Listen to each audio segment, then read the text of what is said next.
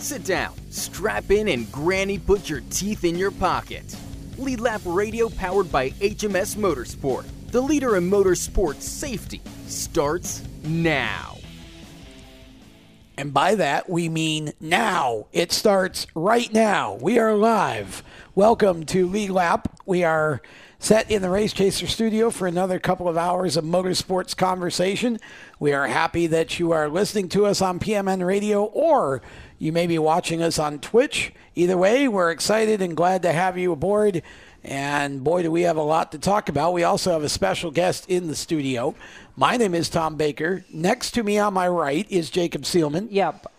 By, by the way, I also have a point to make here. Think, thinking about your open, I, I'm surprised Shane Andrews, the, the other the other cue ball from the Northeast, hasn't come and, and found you and gone, hey, wait a minute, that's my line.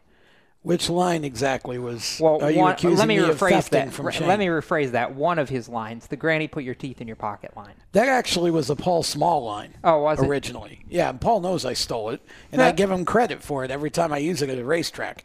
Yeah, Paul was uh, one of my announcing mentors, and that was originally his. Paul line. started it, Shane took it, and you retook Well, because Paul and Shane work together all the time. They everybody. That's what you know. There's a group of us that we just all borrow from each other. That's Is that how that and works? Shane comes up. I swear he comes up with a three or four new ones every time I hear him. Just he is he is unbelievable. Um, at any rate, back to the show. On my left is Randy Miller from the Inside Pass. I think we broke Randy. No, I was just gonna say I think there are some grandmas who still actually have their teeth, so we Oh. can't put all of them in that same category. Mine does. See, And, uh, on the end of the table is Ryan Repko. Yeah, who's probably ready to leave already. No, I'm good. this- that was a nice intro. yeah, I think This- I think Ryan's gonna have a good time tonight. This endeavor is has only taken uh, about I'm going to say Years. I think a year and a half. Yeah. Yeah, I was And like two like years snowstorms, or something like apparently. Yeah, it's been a year or two at least uh, that we've been trying to get old Ryan in the studio, and we're happy to have him finally. We we enjoy watching Ryan race and appreciate his talent, and he showed what he can do in an Xfinity car over the weekend in Iowa, running for JD Motorsports, a nice 22nd place run.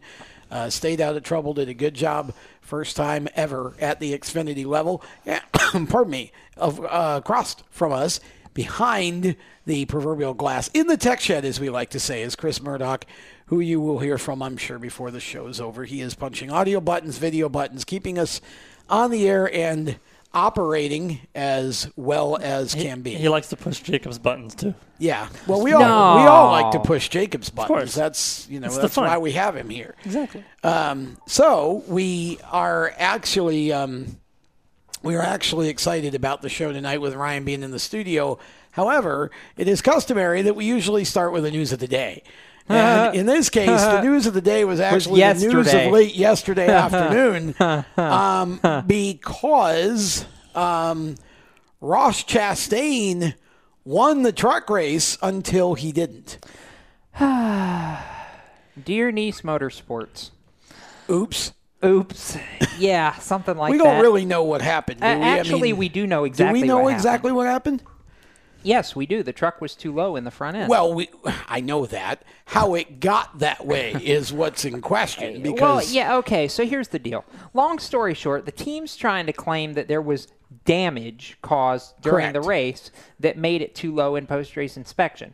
I don't know about anybody else, but as far as as far as I saw it during the course of the race, that truck looked flawless. I mean, I I never saw Ross make contact once with anybody or anything.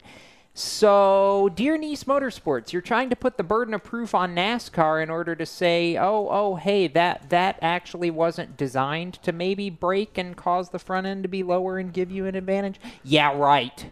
They're Well- not gonna they're not gonna win the appeal. I'm sorry. It's it's disheartening. It's unfortunate. I have to say, I was amused by the comments section yesterday because, well, you know, we, we knew this was going to happen eventually, but I think everybody hoped it would happen to somebody that was universally disliked by the industry instead of somebody like I don't know Ross, who everybody likes. Yeah. So the fact the fact the, the fact that that happened made the comments section in the chat, so to speak. Ryan knows what I'm talking about.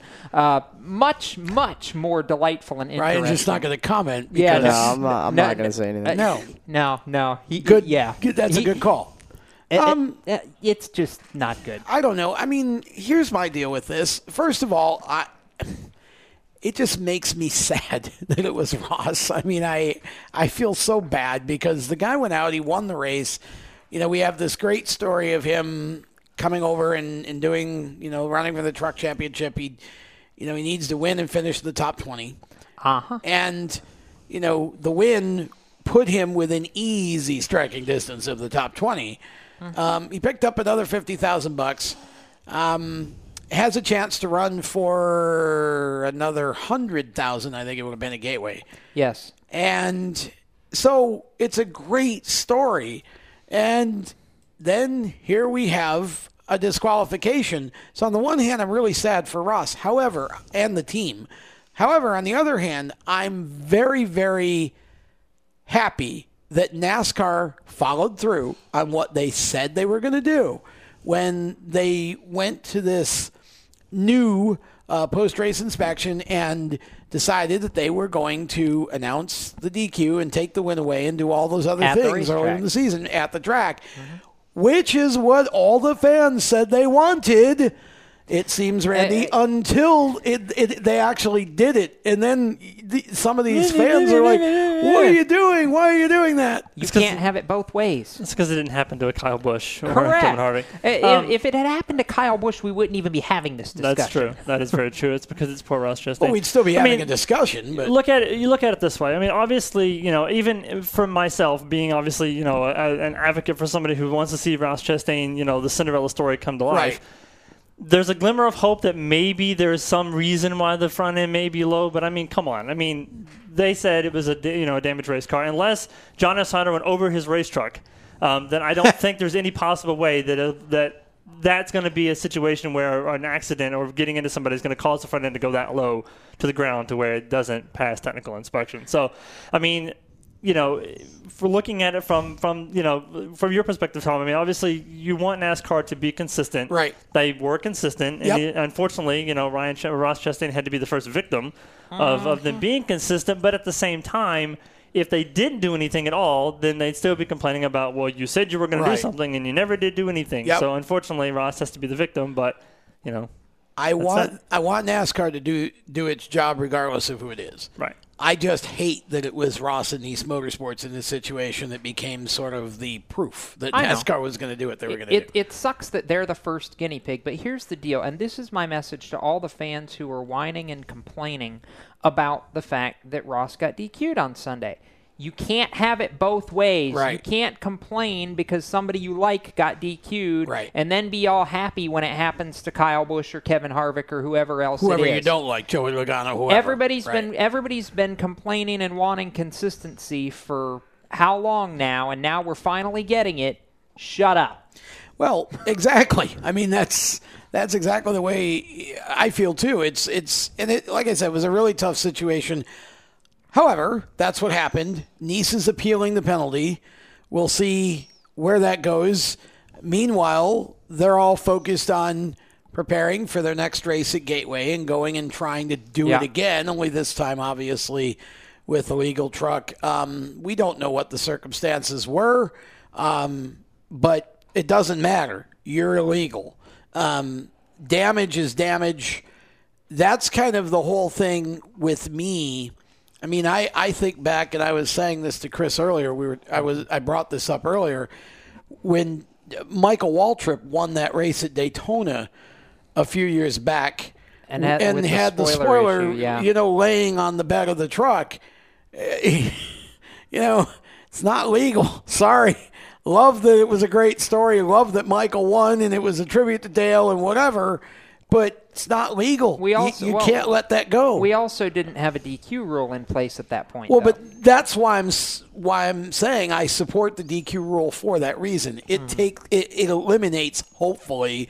You know, I don't care if it's damage or if you didn't purposefully do it. It's illegal. Can I And- propose a marketing question? Sure. So the triple truck challenge, we've had, you know, one person who wasn't a truck series regular win it. We had a second person get DQ'd, so they don't get to keep the money. Is the triple truck challenge a fail? no, it's not. I mean, I don't think it's a fail. a- and and yes, Biffle's not a truck regular, but he had to declare for Truck Series points. He's just not a full time driver, so Right. he still gets the money. Chris. Oh well, I did forget that he can come back and run. He can come back and run this weekend, but they've already got four trucks, and there I was was, gonna no, say, there was no way on this planet Kyle Busch was getting a fifth truck together. I mean- but Brett Moffitt gets the money and gets to go for a hundred thousand this well, weekend. and and that's where I was going. Was d- despite all of that, th- there was somebody that got the good news benefit of that. That was Uh-huh. Brett Moffitt, and Homeboy. You know, I feel like that team kind of needed that.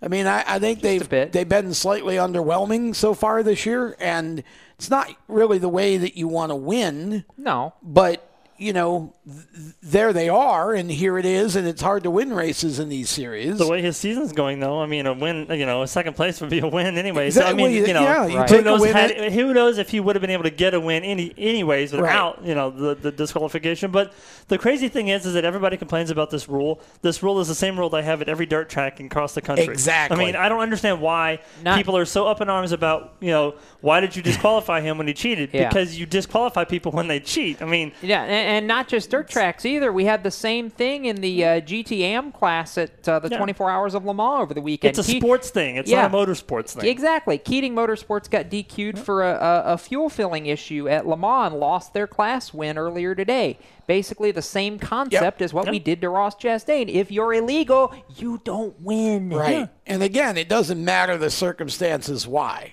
It, it just is the way it is. So I I like the rule. Just hate that that it happened to, to Ross and Niece, and, and, and I hope they go out. And I believe they will. I think Ross wins another race Determination. before the year's out, and I think he's in the top twenty and and, and runs for the championship. Well, the problem is now he's right back to where he started. If they don't win the appeal, he's right back to where he started, and now he has two less races to try and make up 100 points. I'm not too worried about it. Anthony Alfredo was sitting in the top 20 going into last week, and he hadn't run but, what, five, six races or whatever. Um, you know, not that hard to finish the top 20 in truck points if you run every race. So we're going to step aside when we come back. More conversation about the truck race because Ross Chastain's DQ wasn't the only controversy. so we'll uh, talk about the other one when Hey, we that's come back. line, More of Lead Lap Radio presented by HMS Motorsport around the turn. You own a performance car and you know how to drive, but you want to learn real performance driving. Well, Bunky, get that car off the street and onto the track. Summit Point Motorsports Park, the Mid Atlantic's premier road racing facility, located just over an hour from D.C. in nearby Summit Point, West Virginia, is the place to go. And you'll find that Friday at the track is going to give you what you need. For less than a monthly car payment, you can attend this regularly scheduled one day instructional event in your street car on one of Summit Point's three world class road racing circuits. You'll receive classroom instruction, skid pad instruction in their cars, including front and rear skid control, and four 20 minute in your car instructional sessions from a professional instructor. Have fun, go fast, and really learn how to drive. Call 304 725 8444 for class schedules and details. That's 304 725 8444. Friday at the track at Summit Point Motorsports Park. Green light. Hey girl, school zone. I'm getting hungry. Car changing lanes. You want to meet me for pizza? Stop sign. Intersection clear. Yeah, street. Pizza sounds good. Ballin Street? Girlin Street! It's hard to concentrate on two things at once, like texting and driving. Stop the text, stop the wrecks. How will you stop texting and driving? Tell us at stoptextstoprex.org. Brought to you by the National Highway Traffic Safety Administration and the Ad Council. Here's an important message from RAD and this station.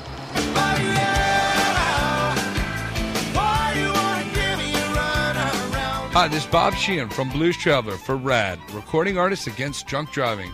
I like to party just as much as the next guy, maybe even more. But the one thing I won't do after I've had a few is get in the car and drive.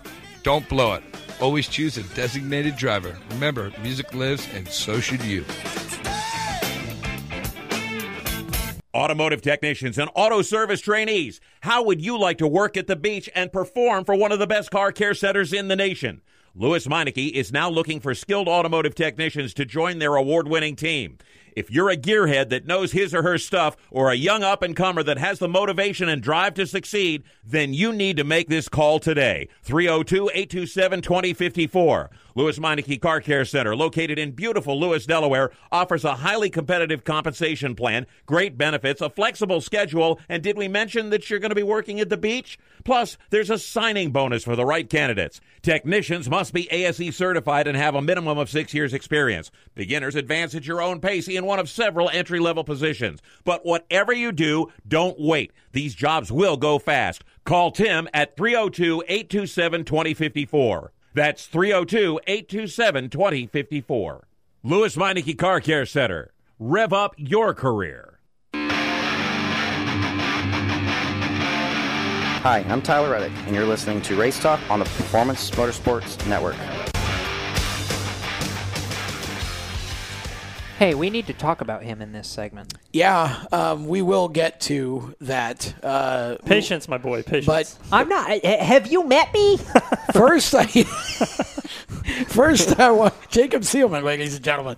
First, I want to talk about how Austin Hill kick-started Johnny Sauter's heart the other day, or at least his temper. no, he he he scraped the match and lit the fuse. That's what he did. Yeah, that was uh, that was an interesting scenario there, and I know that. I mean, I don't know that we. From what I understand, this thing went back as far as Texas, and Johnny was mad at It Austin did. for something. so Johnny yeah, yeah, moved because him. Austin walled him at Texas Um, inadvertently, but he still walled him. Yeah, so you know, Johnny, yeah, Johnny carried it over, and he moved him when he passed him at at Iowa yesterday. He did not spin him. He did not crash him. He moved him, and then Austin just spun him into the fence.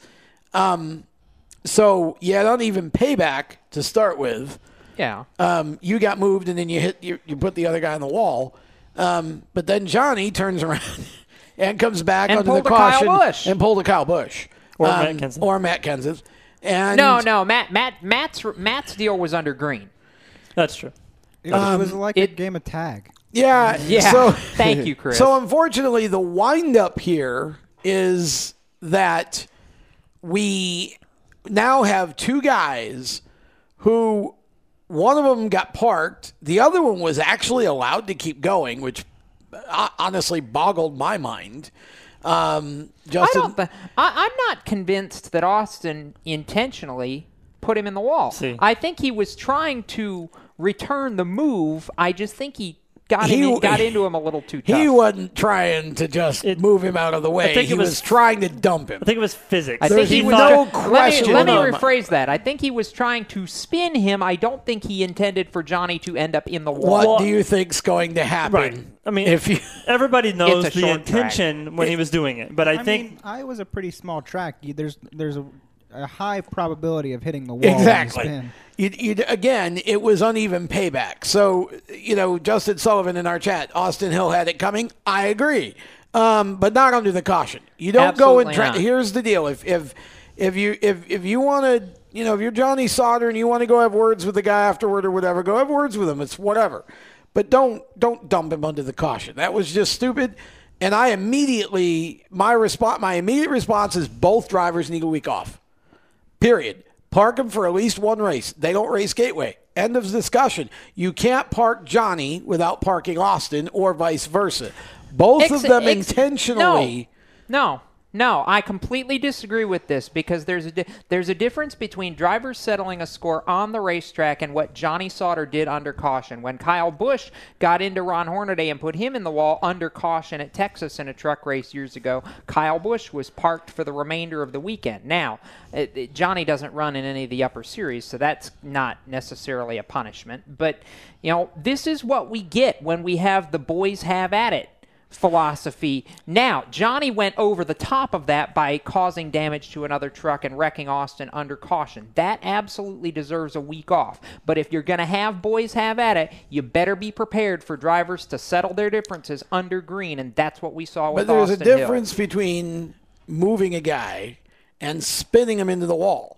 I, I'm sorry, Au- but I'm at so- that, hold Austin on, Hill is hold not on. the first driver you, to do that. I gave you space. Now I want mine. At the end of at the end of this, you have you have the first incident was a move. He moved Johnny moved him. He didn't spin him. He hardly touched him. he John- moved him. Johnny didn't move Okay. him. Johnny clipped him trying to dive to the bottom of the race. Well, no, he admitted that he moved him. He was trying to move him out of the way. That was again, that was part of what's left over from Texas. Austin came back and just drove right through him. There's no question in my mind Austin was trying to spin him uneven payback. You don't spin and put people in the wall with your race car. Sorry. I know that that you know, three out of every five late model races in the South are settled with a spin after a restart on the last lap. Okay, Ask Repko how many times he's seen that before. this is this is Uh, what about twice this year. yeah, yeah. about right. See, this I is ran three races. and this is why we we have this kind of thing because we've allowed it in NASCAR for years, and a whole generation of drivers have been doing it for all this time. It's like, I'm sorry, if you gotta if you gotta spin a guy out or dump a guy to win a race, you're not very talented. They weren't even racing End of discussion. Exactly. And so the same thing applies here. If you're going to purposely spin a guy out, this is racing. It's not boxing. It's not WWE. You know, we're not at Bowman Gray here. I mean, I understand hmm. that's why 15,000 people a week go to Bowman Gray. I get it. Okay. I don't have to necessarily think it's a great idea. I understand it. But shouldn't be happening in NASCAR's National Series. You sit Austin and Johnny both out a week and tell them your feud's over. Period. End of discussion. I don't believe that you take Johnny off the track without taking Austin off the track because the only difference is what flag was out. Well, it that- was but- still just as that's the- malicious. but but that's the listen. No, that that's the point though. There is a rule stated in the rule book for taking something out under caution. Well- there is not a rule in the rule book for well, what happens. but under that green doesn't mean NASCAR conditions. still can't. It, it still can't uh, Here- sit somebody down. Well, at the end There's of the no da- at the end of the day, there's a precedent for things that are settled under caution, which is done, and I, which I believe is going to happen to Johnny on either Tuesday or Wednesday this week. But we have. do you actually think NASCAR will pull him I off? the- believe they will park him for a week. Yes, but Randy, you believe that? I believe that If you there's a penalty that should happen. I, I mean, no matter what happens, it's not. I don't feel like anything that happened prior to Iowa should even matter, like wins or points or none of that matters. If it were me, I would do the same thing to Johnny that we did to Ross Chastain: disqualify him from everything happening in Iowa and make him start from whatever at Gateway. Well, he didn't they- get any points, nothing for. So, you, in other Going If words, don't, if they don't park Johnny, they're going to get a whole lot of flack for you know parking Kenseth when he wrecked Logano. exactly. But if there's they- a precedent. But there. if they park him, he doesn't get to run for the championship because he wouldn't qualify for a race. not necessarily, You should have thought They- of Unless that. they, but, Uh, but unless would they, they, give though? him, would Because- they give him a waiver? I don't know. That's a question right? that Why, NASCAR but has why to would they? answer. Because then, if you're going to give him a waiver, why penalize him in the first place? Well, see, that's and, and that's mean- for me. For me, here's the deal: you should have thought of that before you piled a guy in the, Right. uh, under caution. Okay, you you can't. I don't care if he can run for the championship or not, and I don't care what that does to sponsor. You you've got to be in control of your racing vehicle. You also got to be in control of your temper. You've been in the truck series for mean, 10, we know 15 Johnny years. you temper. know better. Well, yeah, Johnny. We know Johnny's excitable. Am I being nice and kind about that? He's excitable, and we know that he loses his mind sometimes, and that's exactly what happened. He uh-huh. lost his mind, and you know he ended up attacking somebody else under caution. You can't you can't do that. But at the same time, what Austin Hill did is everybody's wrong. So are you are you going to go back and call every single move like that that's ever happened in the history of racing wrong? Then Yeah, exactly. that's I your- am. then that's But- your theory. I don't have to agree with it. That's I'm not that's my to. theory. I don't like seeing guys with uneven payback. If you spin me and I go back and spin you, that's at least even payback. I don't like seeing any of it because there's you can take other cars out with you number 1 and also, you know, there are people that put hours and dollars of time into these race cars. We shouldn't be playing bumper cars on the racetrack. I've have- never liked that. We didn't But- We're have even in we the didn't lightning round yet. Oh yeah, you're right. We didn't have this radio. We're show- having it early. Yeah, we we didn't have so uh, we didn't have this show back when they first instituted the principle years ago. But that would draw to reason then that you were against NASCAR instituting boys have at it to begin with. Yeah, exactly. Uh, because because again, there's a level of professionalism that ought to go on at that level that doesn't. And Justin Sullivan uh, agrees with me. Moving someone and spinning someone are two entirely different things. Maybe Johnny's just mad at Austin because Austin took Brett's ride and Brett took Johnny's ride. So he's just Are going. try- he's getting back at Brett through You're Austin. trying to draw way too many parallels. hey, here. I'm just saying. I mean, I'd be bitter if I lost my ride too. It was a good effort, yeah. Randy. Um, but yeah, it's just it, it- for me. I, I just feel like both of them need a week off to cool down because that that just shouldn't be happening um, at that level. And I think it's unfortunate that it did, to be honest, because it you know it really took. Although Austin was allowed to continue, which I just again I just can't. NASCAR just doesn't want to use a black flag unless you do something under a caution. Anything you do under green seems to be okay. Um, I just thought it was funny. You can see on the replay that Austin tried to run away.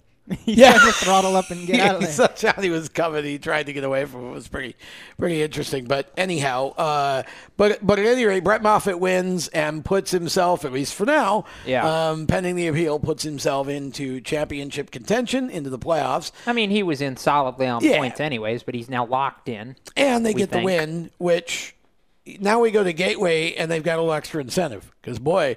You know, fifty thousand is one thing. A hundred thousand is 150, yeah. really, you know, Yeah. really interesting. 100,000 So- more. Yeah.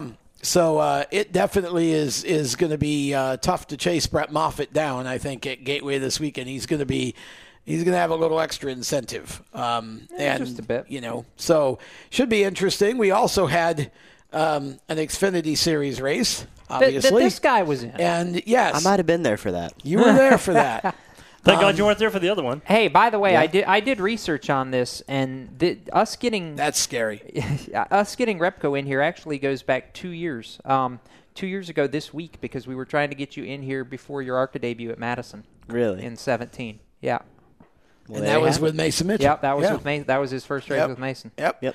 Okay, so we're gonna we're gonna talk about the Xfinity race next because Ryan was in it, and we want to talk to Ryan about Ryan as well, Yes. and maybe a, a, a few funny stories about Mason Mitchell because you know, well, that's always fun too. Hey, So- Ma- Mason's not down here anymore. We can That's throw right, him we under can the pick on bus. him, We, sure. we can pick on him and throw him under that's the bus. That's what you get when he- you move away. Let's make stuff up about him. And put it I all- like the way you think. and put it all over the internet. All of that is coming up around the Oh, turn. boy. Don't go anywhere; it gets better.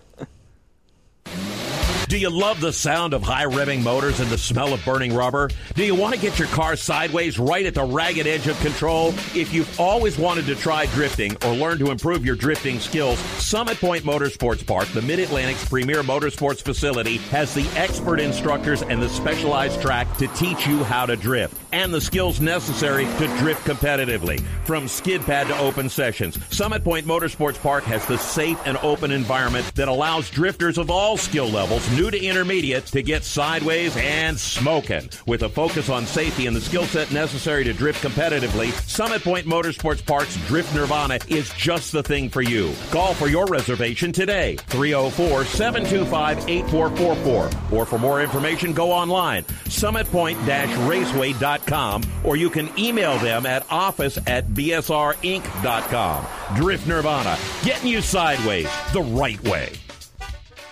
HMS Motorsport is the leader in motorsport safety. HMS serves a majority of NASCAR, IndyCar, and IMSA WeatherTech teams, as well as countless SCCA and club level racers and driving enthusiasts throughout North America.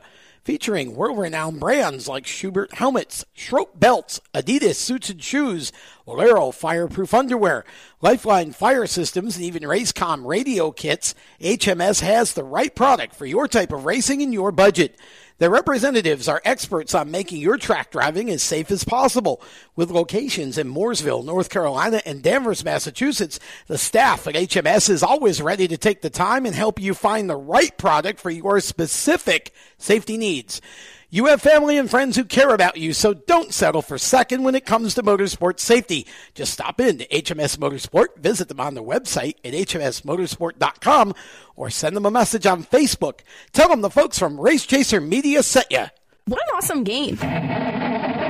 What's up with your car? I don't know. It won't start. How are we getting home? Chill. My parents signed me up for the roadside assistance from Lewes Meineke. It was free with my oil change. They'd come and get the car started or get us home and tow the car to the shop. Good to know. With my driving, my parents never know what to expect. When you join the Meineke Car Care Club with a $35 preferred service, you get four free months of roadside assistance, including tire change, battery jump, lockout service, towing, and more. Contact Lewes Meineke, located on Route 1, or call 827 2054.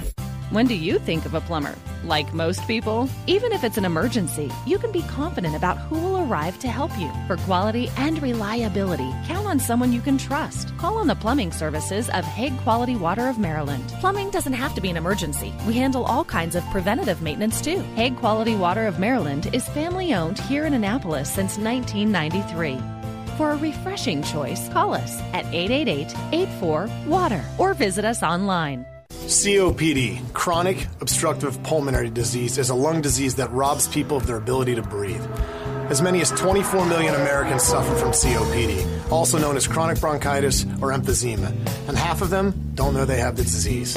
If you or someone you love is over 35 and has smoked more than 100 cigarettes in their lifetime, visit driveforcopd.org and take the screener, then take that to your doctor. I'm Jeff Stoltz, and I drive for COPD.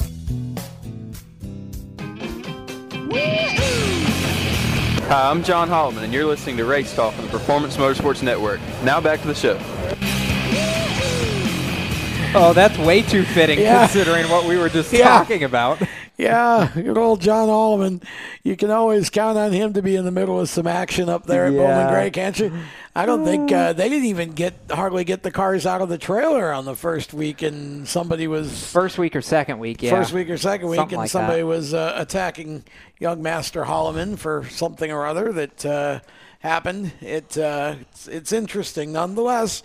Welcome back to Lead Lap Radio, presented by HMS Motorsport, the leaders in motorsport safety. By the way, you can find them on the web at hmsmotorsport.com. And you should, by golly, if you're looking for anything in the realm of driver safety equipment. They have got all kinds of the best brands, and they are experts in helping you to determine exactly what you need for your type of racing because it's not one size fits all. And they even have radios over there as well. So uh, just uh, hop on their website at hmsmotorsport.com. And Uh, Apparently, when- he keeps him in business. When, when you took the when you took the breath, I thought you were going to do the Jeff Dunham thing which Jeff Dunham thing is that? with H with HMS Motorsport. Oh, he could have done that too. Yeah, yeah. Um, I, I don't have a really good peanut I do. imitation though. You know, I'm. Yeah, you kinda look like him, too. Yeah, I don't a- think Tom could hit that note. Was a, no, I don't think I could hit that note. Uh, Jose, Oh, hey, hey, hey, Jose Chris. Jalapeno, on the other hand, hey, Chris, is that like QuickTime? on a steak. Um, okay, back to race Yeah, talk. let- let's talk about. see, we you were guys, talking- it took you guys two years to get him here, and now he will I never know. come back again. Well, So- no, I, th- I think we're in, I think we're at least being entertaining. However, oh lord, However, you should have thought before you tried to throw Mason under the bus in the last segment because I Why? have dirt. uh oh, oh, I just got fed dirt during the break. Uh-oh. Thanks, Mason. Oh Mason So- Mitchell's. so we're now going All to right, story time, Repko. What? So, ab- ab- about the uh, whole driver intro debacle, how in the Sam heck did you attempt to fall out of the truck? You call that dirt? Ma- well, Mason called it dirt. You almost But- stalled the truck. I was thinking there was going to be something like way worse. Okay, well, so if he he's got got, if for a he's second. got something, I've got That- a line. he that- meant actual dirt. that demands it does demand a story. That's that's just called not paying attention uh, well, hey, at least And you then- admit it. and not realizing that like they take off that fast. So, so basically, what you're saying is you weren't prepared and they left, and you're just no, I was just taking it all in. I was over looking at the you know the driver intro stage where I just came from. Oh, that looks cool. Whoa, we're it was, going. a, it was a rookie mistake. That's yeah, it was my first race. oh. They're bullies. Were you were you racing? Were you racing a truck? Is that what?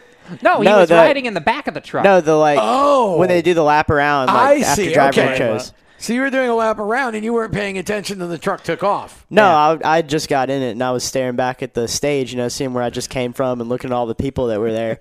and um, yeah, they put handles on the back of it for a reason. I didn't know that. They put handles on on uh, the back windshield of those trucks for drivers to hold on to. Rookie. Interesting. Where was this?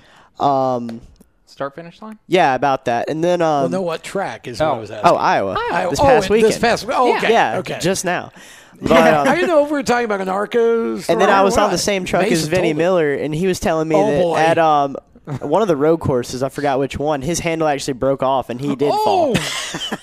Yikes! Snake tamer fell.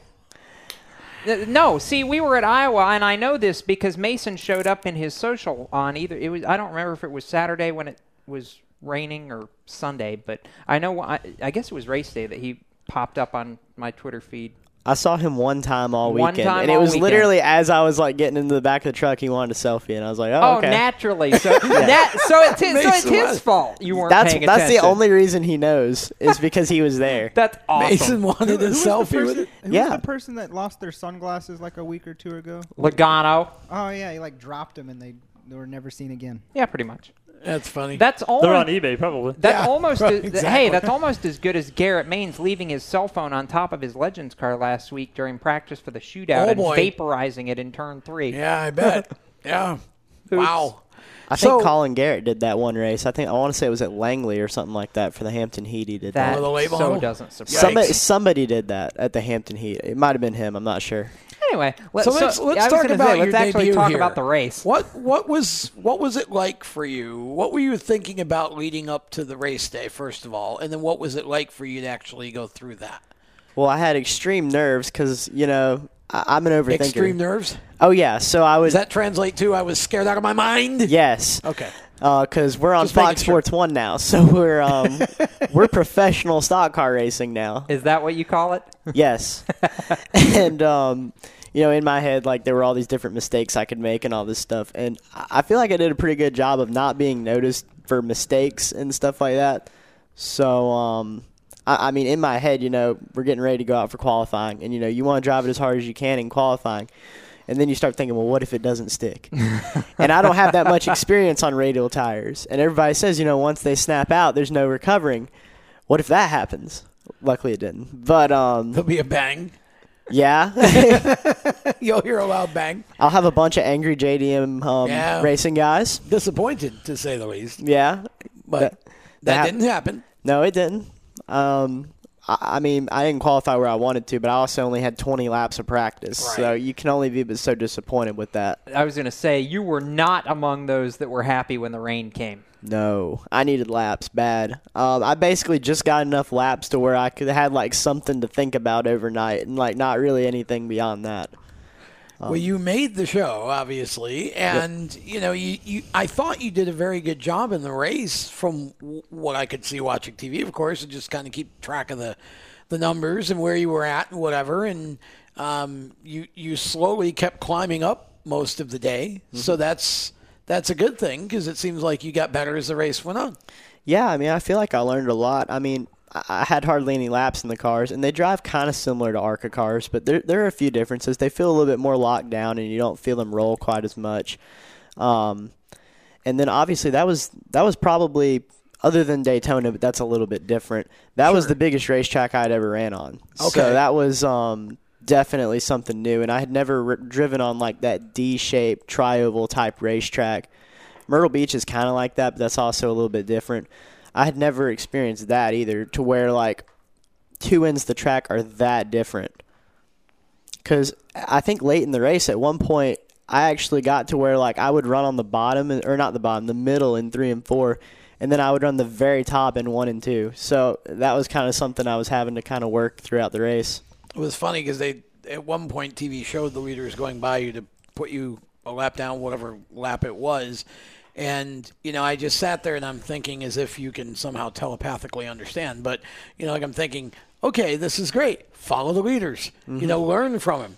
Um, but it was sort of like, you know, yeah, I tried that, Yeah. but they they turn a lot better in the middle than I do. I, I I, did learn that. Um, I got behind uh, Christopher Bell at one point, and I I drove it in the same amount he did, and then I still had my wheel crossed up tight in the middle, and then I w- watched his car just And I was Yeah. like, yeah, no, I don't have anything for that. There was nobody that had anything for that because No. he led 186 of 250 nah, he was hooked laps. up. Usually the 20 would come by me, and then it was a long time before I saw anybody else. Right. So now Oh, you yeah. know what to do. You just need to be able to have a race car that Now I need. for you. Now I just need practice, so Yeah. that way I can get that worked into it. Sure. Well, not a tornado 20 miles from the track or whatever it was we canceled practice. for. man! I'll tell you what. I saw the pictures of this. It was just like, oh my gosh. Oh, it You was know. awful, and it was like starting to like flood in places and stuff. There were actually rental cars where um, water actually came up in them and ruined them. Oof. Yeah, I don't know if Spencer So where- Boyd's car got ruined, but his de- his car was definitely one of the cars that was. So where were you hiding during that on Saturday? I was in the garage area talking about what we had just did because obviously that was the coolest thing I'd ever done. right? I mean, what what was that moment? You know, when you're getting ready, you're strapped in, everything's done, you're getting ready to come to the green flag. I mean, emotionally, what what was that moment? Those first couple of moments as the race is starting on Sun on Sunday. I know you said before the race you were trying to soak it all in during intros and everything, but that had to just be kind of kind of surreal. Oh yeah, I mean I think it was at the first yellow flag I kind of started thinking like, we're here. I'm running Xfinity, you know. Um, and then before that, I had just been nervous up to the race because it's not necessarily that I'm nervous that I'm going to get hurt or something like Right. that. These cars are very safe. Sure. But um, it's more just meeting people's expectations and then wanting to do as best I can, Yep.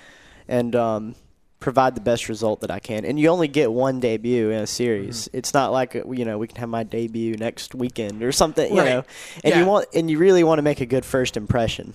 Well, well, you know when people give you crap about almost falling out of the back of the truck. If that's you did all they have, I must have You're done pretty You good. did.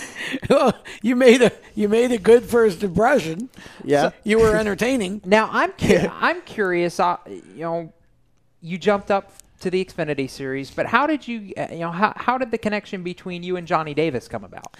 So, um, you actually have to go back to when I drove for Mason. So, J.R. Longley, he he um, had a management position at um, MMM, and he obviously has his PMG management. And he had been telling me he had this plan to move me up and all this stuff. And um, you know, we reached a point with my late model where I think a lot of people they run late models for years and years, and they expect something to happen. Well, nothing was really happening. So we got with him, and that's um I think I had an Xfinity. I had been approved to run Iowa in like 48 hours or something crazy. So um that's kind of how that came about. And we're gonna run multiple races with uh, JD, and that's the team he works with. Okay. It's a fun team, though. Oh You yeah, I love everybody there. quick. Oh, they're awesome. Yeah, I had a I- blast all weekend. You can cut up with them and joke, Oh, yeah. and they're they're all cool. We love uh, the folks at JD Motorsports. It's it's always fun. We you know we try to do a lot with their drivers and Mhm. such, and it's it's fun to to be able to do that. Um, and you know it's interesting because Mason, uh, um, just before he got out of it, I thought he had two of the very top prospects in the entire country, you and Colby Howard. Mm-hmm. Um, and Colby's having a phenomenal year in the, in the super late models running. I was going to say uh, they they both fall under the PMG umbrella now. Um, yeah, that's right. And and so um, you know, it's it's really interesting that now you get a shot to go do the Xfinity thing, and and and I think you made the most of it. I mean, you were saying that you what you stalled it on pit road once. So I made two um two big mistakes and then a few minor mistakes. So my two big mistakes were okay, so we were uh, the spotter came over the radio and said we were kind of slow on pit road, pick it up a little bit. So I did, and then we ended up getting a speeding penalty in two different sections. So what happened was we decided to come back in and make an adjustment since we were already going to start the back, so it just made sense to go ahead and pit again. But um, leaving pit row or leaving my pit box, I didn't give it enough gas and I stalled it out. Well, that made it to where I was almost half a track back when the leaders went green, so I lost a lot of track position by doing that. Not necessarily spots wise, but just the length around the racetrack. And um, the minor mistakes I made were just, you know, not being as close to everybody on restarts and stuff like that, like experienced people are. You know, I'm trying to, being a rookie and it being my first race, I just want to have a clean day and get through it. So I wasn't necessarily pushing the issue as hard as I might have should have been. But um, I was able to come away with a clean car, so I feel like that was pretty good. But and I'll just work to improve that over time. You roll it in the trailer. You don't tear it up. You've had a good day. Exactly. And we'll continue to have a good evening talking motorsports on Lead Lap Radio right around the turn. Stay with us. Everywhere you go, you hear it and you see it. It's coming at you through your phone, your tablet, and your computer. It's broadcast from your favorite radio station, TV networks, and cable companies. It's in the stadiums, the arenas, the ballparks. It screams for your attention at the mall. It's interactive on Main Street. It's even coming at you from the gas pump at the nearby convenience store. What is it? It's digital content. It's digital content. It's digital content. Somebody has to create it, somebody has to manage it. So whether your dream is to write it, design it, create it, call it, produce it, voice it, host it, light it, shoot it, switch it, record it, color correct it, edit it, code it, repurpose it, tweet it, blog it, post it, compress it, upload it, replay it, or make sure it gets to where it's got to go when it's got to get there in the format it's got to be in, you need to attend Carolina School of Broadcasting. The skills you will learn, the experience you will get, and the connections you will make at Carolina School of Broadcasting will open the doors to the career you want in digital content creation and digital content management. Call or come by today. Click csbradiotv.edu. Parents, your son or daughter has had their license for a while now, but you want to make sure they're prepared for any situation they may face on the road. High school driver's ed doesn't teach them to drive defensively. They need to be prepared for any highway emergency. For less than a month's insurance and a whole lot less, BSR instructors at Summit Point Motorsports Park in nearby Summit Point, West Virginia, will teach your son or daughter how to respond instantly and positively to unexpected situations on the road. BSR's specialized accident avoidance training teaches swerve to avoid maneuvers at highway speed, ocular driving, which focuses driving attention on ways to avoid accidents, vehicle dynamics and feedback, skid control and skid recovery, threshold braking on straights and progressive braking on curves, and off road recovery techniques. This is stuff driver's ed simply doesn't teach. So call BSR today, 304 725 8444. Give your kid the skill set needed to drive safely and responsibly on the highway. That's 304 725 8444. This is a test to find out if you know it all when it comes to children. Name one of the leading killers of U.S. children age 1 to 13. What's the best way to protect children in a car crash? At what age and size should a child start using a booster seat?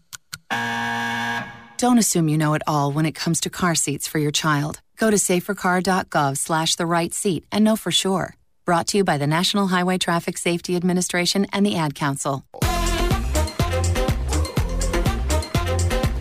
Hi, I'm Tyler Dipple, and you're listening to the Performance Motorsports Network. Now back to the show. Welcome back to Lead Lap Radio. Note, I made this Presented mistake by once. I'm not doing it again. HMS, but you are no fun. I noticed that he just, he just looks down now. He doesn't Yeah, even look yeah. at the center. He's like, Nope. I, No. Hey, You you, remember realize- it all too well. You realize I can make you make that mistake as many times as I want to. Exactly. I just gotta Video find the footage clip. exists. I still want the Yes. little CGI guy Yeah, in the middle, right to- next to we need to do a head that Dippling dances Jacob. around. That's Christopher, yes. We need to do I that. have projectiles over We here. So need does to- he. I have projectiles. he. I have more projectiles than you do. If you have no clue what Please, we're talking please do not throw Ryan toward Chris. at please. some at some I point, can't Leave the guest alone. We're going to bring back that footage and show all of you what you missed. No, Yes, you're not. weeks Yes, we are. because You it's totally just are. too irresistible. Welcome back to Lead Lap Radio, and we are talking with Ryan Repko, our special guest for the evening, and and, And Dancing uh, Jake. and yeah, Dippling Jacob. Uh, I'm Tom Baker. He's Dippling Jacob. This is Randy Miller, and over across the way, behind the glass, you can't see him, but he's here. You can hear him. Is Chris Sometimes. Murdoch? Yeah, he is uh, punching buttons over there and occasionally interjecting when he chooses to do so. Um, so we, we got you through your first uh, Xfinity race. When the race was all over, what thoughts went through your mind after the race? I want a bottle of water. Well, It was that warm. would make sense. Oh yeah. Um, you know those races are a lot longer than late model races. Yeah. And, I didn't. I didn't fall out of the seat. Let me make that clear. I've been going to the gym three to four times a week. I've I was prepared for that, but it, it was still was the longest race I've ever ran, and it was a really hot day. So um, I was about to say I've been to Iowa once, and I thought I was going to die. It's hot up Well, there. now imagine it with a black fire suit Yeah. in a car that's about 150 degrees, warm and toasty. There you go. Yep. Now, do you have a trainer that you work with, or are you just kind of on your own? No, I um I just kind of Google different workout plans and I actually work out at UNCC over the summer because it's it's the cheapest workout plan going, twenty five bucks Well, for he the whole just summer. segued you into the question Segue- you wanted to yes, ask him. so s- seg- segue, please, by all means, regale us on what you're doing at UNCC, because obviously, you know, going to school while still trying to drive a race car Mhm. and all that is has been really important for you. Oh yeah, I mean college it's busy. I mean, you have to work hard in college, but um it's I'm a pre-business major. I'm eventually going to declare finance when I'm a junior. In And- other words, he's way smarter than the rest Yeah, of us at this choice. table. Well, not necessarily, but he's headed that way. Finance is a good decision. Mhm, Yeah, I mean, I I just kind of see like managing money almost like the world of motorsports. Like, I mean, picking out different teams and stuff like that, where you want to, you, you know, where you want to invest. I mean, Yeah. you know, I think I can run better at this team versus this team. You know, I mean, so I can kind of relate it to that. So it's kind of the same idea. So I think I could enjoy that as Wall a career Street 2, option. the Ryan Repko story. Assor- Coming to a the theater near motorsport you in doesn't work out. 2038. Yeah. Something like that. Yeah. Well, were you always a numbers guy? Is that something just growing up, or you, you know, the racing thing kind of led you that direction? Uh, I would al- I would almost say that racing kind of led me to want to do that instead. Honestly, I mean, I don't know. I always thought I would be an engineer just because that's what my dad did, and I wasn't really exposed to anything else. But then, um, we've got a family friend that's a financial planner, and I went and shadowed him for a day just to kind of, oh, I'll see what he does, just to be exposed to something else. And then I was in. A, I ended the day. I was like, that's pretty cool. I want to do that. It's a Fair great enough. idea. Yeah. Mm-hmm. Probably a smart idea in this kind of in this world with Not with replacing- motorsports being so you know sponsor driven It's and so business-based, driven. yeah. It's probably a smart idea to do that. Don't mm-hmm. have to worry about replacing that with a robot anytime no, soon. No, I mean, people are always going to need money managed. So I mean, you're kind of. It's a good idea. Yeah. Now, Absolutely. y- you did something very special because for those of you who don't know, um, about what maybe a month ago now was Little- it? yeah, just over a month ago. um, There was a shooting at UNCC, and um, Ryan chose to do something pretty special after that event uh, with with your late model. Talk a little bit about what you did. So for those that maybe didn't see it on social media, it was basically the same paint scheme I always run, only I colored everything that was red green, and then we had a Charlotte Strong logo on the hood. And what we did was, you could buy a lap of the race. We had a 125 lap race at Motor Mile with the car store, and that was you could buy a lap for twenty dollars a piece, and all that money was collected online through the Niner Nation Rises program, which was raising money for the victims. So it was more something to be of emotional support with the paint scheme and also financial support for maybe the victims or in the hospital who needed medical bills paid and stuff like that. And then I want to give a shout out to Chris Regal and his team at the car store. He did a pie in the face contest. And what happened was, yeah, I know you probably saw it. Uh-huh. And yeah, he Was- got he was got he the one getting hit? Oh Yes. yeah, he got the crap Oh. beat out of him. But um, I forgot how much they were taking up, but they ended Oh, up Oh, I can imagine thousands. Well, they had a cap on it. Oh. Yeah. Yeah, that way that didn't happen. So I think they raised a little over four hundred dollars. But the way that worked was they had three different drivers. Um, it was me, Mini Tyrrell, and Tommy Lemons. Okay. And there were three different charities, and whoever finished in front of the other one, they ra- they got all of the money for their charity. Um, I had it until the last lap, and then unfortunately there was an incident, and I didn't get it. But I, I still want to give a shout out to him for being such a great, um, I guess, team player. And, Yeah. You know, taking one for the team and raising that money. That's awesome. Yes. Yeah. Bravo, Regal. If you, yeah, if, if He's a good guy. He does a great he is job a great with the car guy. So I was gonna say, if you don't know Chris, he's a great guy. You know, we we just pick on him because well, we can. Um, Uh-huh. And you know, it is true that he probably would be a very popular. Um, what would you call that? A very popular target for well, pies in well the see, face. he's the race director. Yeah. So at the end of the day, somebody's going to disagree Right. with him, regardless Yep. of what happened. so That's funny stuff. That's where, as a driver, you take you, you. That's a positive way to take out your frustration on the race director. But it's important to give back, And you raise money is- for charity. That was really a, a great thing that you did to mm-hmm. to do your. Can we part line up help. Johnny Sauter with a NASCAR official? Yes, I I would totally get behind that. Or Austin Hill. Um, well, if we if Johnny Sauter was the one getting hit, Austin Hill would buy unlimited. He would pay whatever it Yeah. took just to have all the tickets. Yeah, His something fifty like thousand dollars that he got from exactly. Yeah. Um, but anyway, uh, so you, you got like I started to say earlier, you got through your first Xfinity race. Now, where do you go from here? Uh, what what can we expect? Late models, you know, whatever for the rest of the year out of you. Are you going to be back in the Xfinity car again? So I'll be back in the Xfinity car. Not really sure where. We got to determine. Um, we got to assess kind of how this weekend went and the different mistakes I made. We might, if we might decide to try to run another short track race and minimize those mistakes before I run, say, an intermediate race or something like that. But I'll also be back in my late model. I have. Um, I'm aligned with Reynolds Racing Chassis, one of the top um, late model stock Yep. teams in the southeast, and um, I've been having a good season over there. Just haven't had any luck. We've had some fast cars, Yeah, but man. Just um, I don't know, man. Got to have a race go our way here pretty soon. So what's are you running Dominion with the Cars Tour this weekend? Are you chasing the whole tour or No. what's? No, I I'm- guess you can't because you're. I've already um, missed a few of their races, Yeah. but that that's a great series to be aligned with. Um, they do a great job. I'm not sure if I'll be at Dominion this weekend. Um, originally, that was on the schedule, but now we're kind of getting to the part. This part in the season is generally where we ignore the schedule and just kind of Do what you do. figure something Yeah. out. Because um, you know, we had that Xfinity deal come up, and then we we obviously wanted to pursue that, and now Right. um, now we kind of got to assess, you know, what we want to do the rest of the season. I get the sense overall that yeah, maybe on paper it doesn't look flashy, but I, I get the sense you're pretty happy with how Sunday went. Yeah, I mean, I feel like I learned a lot, and at the end of the day, that's what you want. You want to be able to learn a lot, and um, you know, we're big picture racing. Um, I don't want to have any form of bad reputation in the sport. Um, you know that, eh, which is really easy to do, being new Oh, in that series. And um, I feel like I kept myself kind of low key and didn't really cause any problems with anybody, Mhm. and I feel like that's that's pretty successful in its own. And um, I'm hoping to get approved for intermediates here pretty soon. What was the biggest thing that you had to learn with the driving the Xfinity car compared to the late model? I mean, you've kind of you, you've kind of had an unorthodox way of getting from you know rung to rung here. Yeah, I mean, well, I think the biggest thing in qualifying, the reason why we didn't qualify very good was I've always been taught in my late model, you know, drive it in on the chip, get it pointed, and then all the throttle.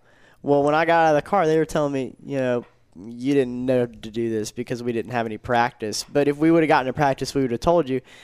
You can roll into it a lot sooner and be carrying all that speed. See, I've never been used to that because in my late model, if I were to do that, I would literally be picking up the gas before the center of the corner, Right. and that that gets you in all kinds of trouble. Oh yeah, absolutely.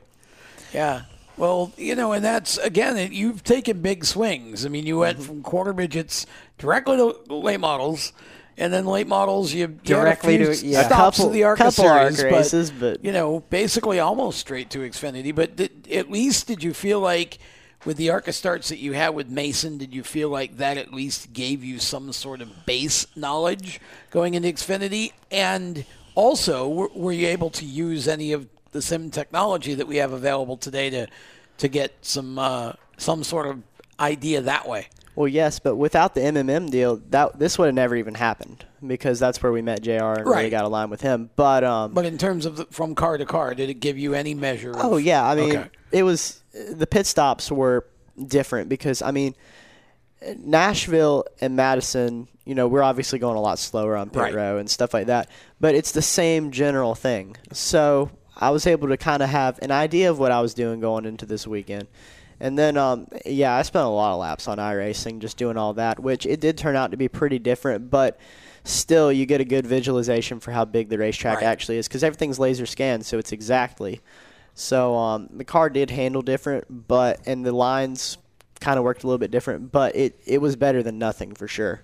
I, I want to quote you. I, I, Chris is going to yell at me for screwing up his clock. He'll get over it. Um, I, I, I want to quote something that you said earlier during one of the breaks because I was thinking about it. Oh, and I'm just like, yeah, that sounds about right. Um, but Tom mentioned it. You went from quarter midgets to late models, and you know, other than those two ARCA races, basically late models straight to Xfinity. And I think your exact words were. I don't recommend doing what we did, but it kind of worked out okay. So I recommend doing the legend car step between quarter midgets and late models because I remember I was winning so many quarter midget races. You know, I, my, Yep. for my first limited race, I was like, "Yeah, we got this." You know, I think I went out there and ran like tenth out of like fifteen cars or Yeah. something like that, and I was like, "Ooh." That's not very good. Maybe we don't got this. Yeah, I was like, yeah, we need we need some more test days. We need some more races, laps in a big car. We're going to start hour number two of Lead Lap Radio, presented by HMS Motorsport. Right around the turn. Don't go anywhere.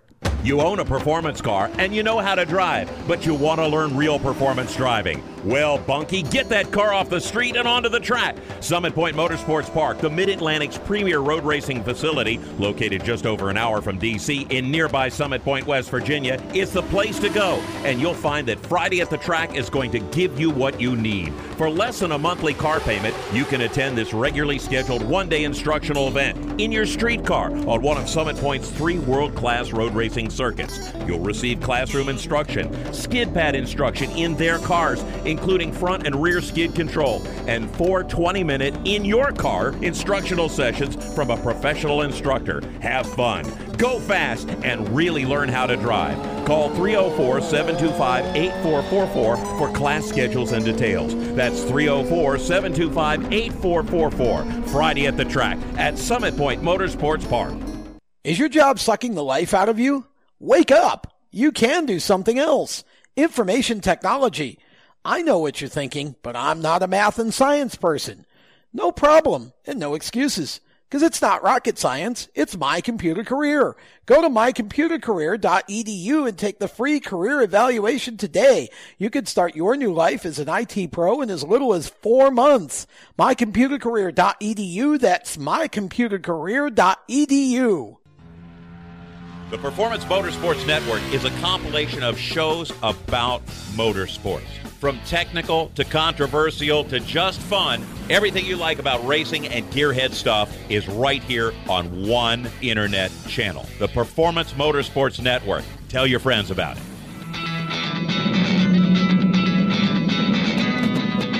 Hi, I'm Reed Sorenson.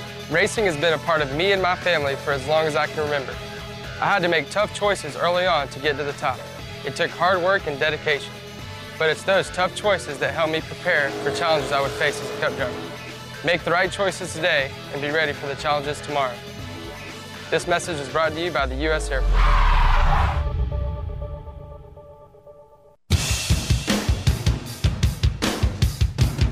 Hi, I'm Timmy Salamito, and you're listening to Race Talk on the Performance Motorsports Network. Now back to the show. Welcome back to Lead Lap Radio, presented by HMS Motorsport, the leaders in motorsport safety. We also have to give a nod because we appreciate them as well to strutmasters.com, the suspension experts. Whether you've got a car or a motorcycle, if you want to improve your ride, Strutmasters is the place to go for that. Just give uh, Chip Lofton and his staff a shout, either by going to strutmasters.com or just call them. Say, hey, this is what I got. I want to do something to improve my ride, and uh, they will help you out. And they are good at what they do. And so we want to thank Chip and the folks from Strutmasters for helping to make these shows possible and being a part of our family. And we'll tell you about uh, another big part of our family a little later on in this hour. My name is Tom Baker. Next to me is Jacob Seelman. Next to me on the other side is Randy Miller. Over there at the head of the table, so to speak, is Ryan Repko, our special guest for the evening. And of course, we got Murdoch uh, manning the controls and uh, occasionally talking to us. Can I Uh, occasionally talk right now? You can if you'd like. Because I got a really interesting question for Ryan. Okay, fire away. So, I think if you pay attention on your social media, it's no secret that you like a certain paperclip track, uh, Martinsville. Mhm. Uh, what makes that track so enjoyable to you to run? Well, I've only ran in a late model, so it's different from everything else. But I feel like when you get to the end of the straightaway, you're flying, and then you basically got to stop. So I think that's just fun because you always feel like you're just plunging into the corner. So I mean, it's just it's fun to drive by yourself, and then you get a bunch of people out there, and it's just insane. There's racing all over. I mean, I don't even know how to describe it. The same racing that you're doing in the top five is the same as they're doing back in twentieth. Like it's it's an Oh, yeah. incredible racetrack. Yep.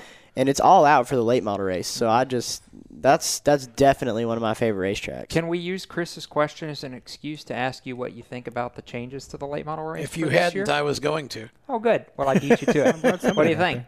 Well, I'm trying to think what all of them were because I So, haven't uh, gone. here. I know Oh, aren't one they of now- them. aren't they now the richest paying late model race? They are, in as Well, North that's a America? positive for sure. Yes. Two grand. So The I'm- biggest thing I saw that I liked was I think they're taking the top 20 instead of the top two. in for out of qualifying. Yep, yeah. I like that a lot better because I mean, it's so easy to be a really good car, and then let's say you qualified third. I did that back in 2016. Oh, really? Yeah, It's there's like, a then you enter your heat race, and there's a very good chance that you get wrecked, and then well, you yeah, don't make the race. The, the LCQs are just they're just crash fest. I've never been sent home from that race. I've always been in the feature. But yeah, but um, Good for you. But uh, there have been incidences where you know if this guy would have dive dove down here and you know something like that happened, Sure. Y- then you you're stuck scratching your head and you had Mm-hmm. fast cars, so that's that's unfortunate. But I feel like you know if you take the top twenty, then those top twenty, everybody's normally really close to that race. So those are probably some really deserving cars that deserve to be in the feature. So we, you know, we take the top 20. We go back to single car qualifying, which is another thing that I like I because love it. it I actually, like that too. I love it. It actually record, you know, records, rewards fat, you know, fast cars, not just you know group qualifying and Yeah. hope you get lucky by not getting pinned behind somebody. Unlimited green white checkers. Oh Love boy. that too. we Love we that are too. going to finish That might this be a race little under. scary. It might be, but it at least saves the debacle of C.E. Falk winning because he beat Corey Heim to the line on a restart lap. Like but he- I do they did love last the fact that the last segment Is is 50 now 50, 50 laps instead of te- 20. uh, 20. Yeah. Yeah. They might It- need a that's better. halfway break for the green white checkers. yeah, come in and refuel them Yeah. for all six of them that are left. So Well, you know, Yeah, still three stages this year 75 laps, 75 laps, and then 50 laps to the Yeah. finish. And instead of the uh, $2,000 halfway break, because the last year they did the first stage in 100 laps, um, this year they'll pay out $1,000 to the winners of the first two stages. So there's bonus money on the line. Like you mentioned, Tom, they've upped the purse for the top five $32,000 to win. Uh, that's not a shot at the Old North State Nationals or anything. that's for the again for, Uh. for those in our audience. That's two thousand dollars more to win than the Cars Tour paid for Uh-huh. the Old North State Nationals earlier this year, which was designed to be the richest paying race in history, and it was until, Until now. so I suppose next year's Old North State Nationals will be worth thirty three thousand, and we'll just keep. Nah. Well, that's just what that's what I said. Maybe. Now it's just going to be a competition between you know series to see who can take the title. I think we should do the, the sport. Prices Right thing. the, the drivers will. I mean, Ryan should feel good about it. That's I mean, good they for the sport, I feel like, because that's Yeah. going to attract cars and that's going to attract interest. So I mean, it's it's a good thing. It This is. is the Prices Right thing. It should be thirty-two thousand and one dollar. Yeah. You know, because there's always that one like evil person that Yeah. you know bids a dollar, yeah, Yeah. and then wins. Um, naturally. But yeah. it's it's not quite as good as the fight between uh, Eldora Speedway and Knoxville Raceway for the title of highest paying sprint car Oh, race because Tony just Tony just made the Kings Royal one hundred and seventy five thousand dollars to win, which is twenty five grand more than the Knoxville Nationals. So because he can. because yeah, because Tony can. You know, it's Tony. Why not? So yeah, I think it's I think it's a cool deal. I like all the changes, and I think you know the biggest the biggest complaint everybody has with that late model race every year is just crash fest. Everybody, you know, takes everybody out trying to win the thing As at the most end of the fans say, and- it's a cluster. You know what? Yeah, and and so- some of these rules make it less of yeah, that. I mean, that's because again, these are the most talented drivers in late model racing. Um, you know, and you know from running it yourself, Ryan. It's even without everybody, you know, taking each other out and you know being over aggressive. It's still a really hard race to do well in. I mean, it, it's definitely a competitive race. I mean, I think we had 100 cars show up last year. So that's, uh, I mean, where else are you going to find that? I don't think any racetrack across the country even came close to touching that. I mean, I think the second would probably be like a cars race where they had like 30 of them. Right. So, I mean, it's just insane. And they're, they're good cars. It's not like, you know, we've got these five that can win the race and then the rest of them. It's, there are probably about 25 cars that show up that can At realistically least, win More that like race. probably yeah. forty. I mean, it's it, it's the best of the best. And I Um, think now adding the purse, you know, you have a, you had a hundred cars show up last year. I, I mean, You might everybody have and their brother, more. every everybody and their brother is going to try to run that race. One Yeah. because it's Martinsville, and two, it pays a lot of money. sure does. Oh, it's going to be insane. It's going to definitely be insane. What do you think about the modifieds coming back next year? I mean, I think that's cool. I'm I personally don't follow the modifieds that closely, but I mean Martinsville's a great track, and I feel like any series that goes on that track normally puts on a good show. So it'll be good for You that. need to watch happen. that one. He's Yeah. just a fan of the paperclip in general. Oh, need Oh, to- I love that Need track. to tune into that one. The modifieds at Martinsville will be. You won't believe what you're going to see. They they will put on a heck of a show there. I'm sure. Yeah, that that's a long-standing tradition that should have never stopped, and I'm thankful they're they're bringing it back. Um, so that's great. Okay, we know that you have, and and we're not. This is not an exit question. You you you you're welcome to, to hang out here for the rest of the time.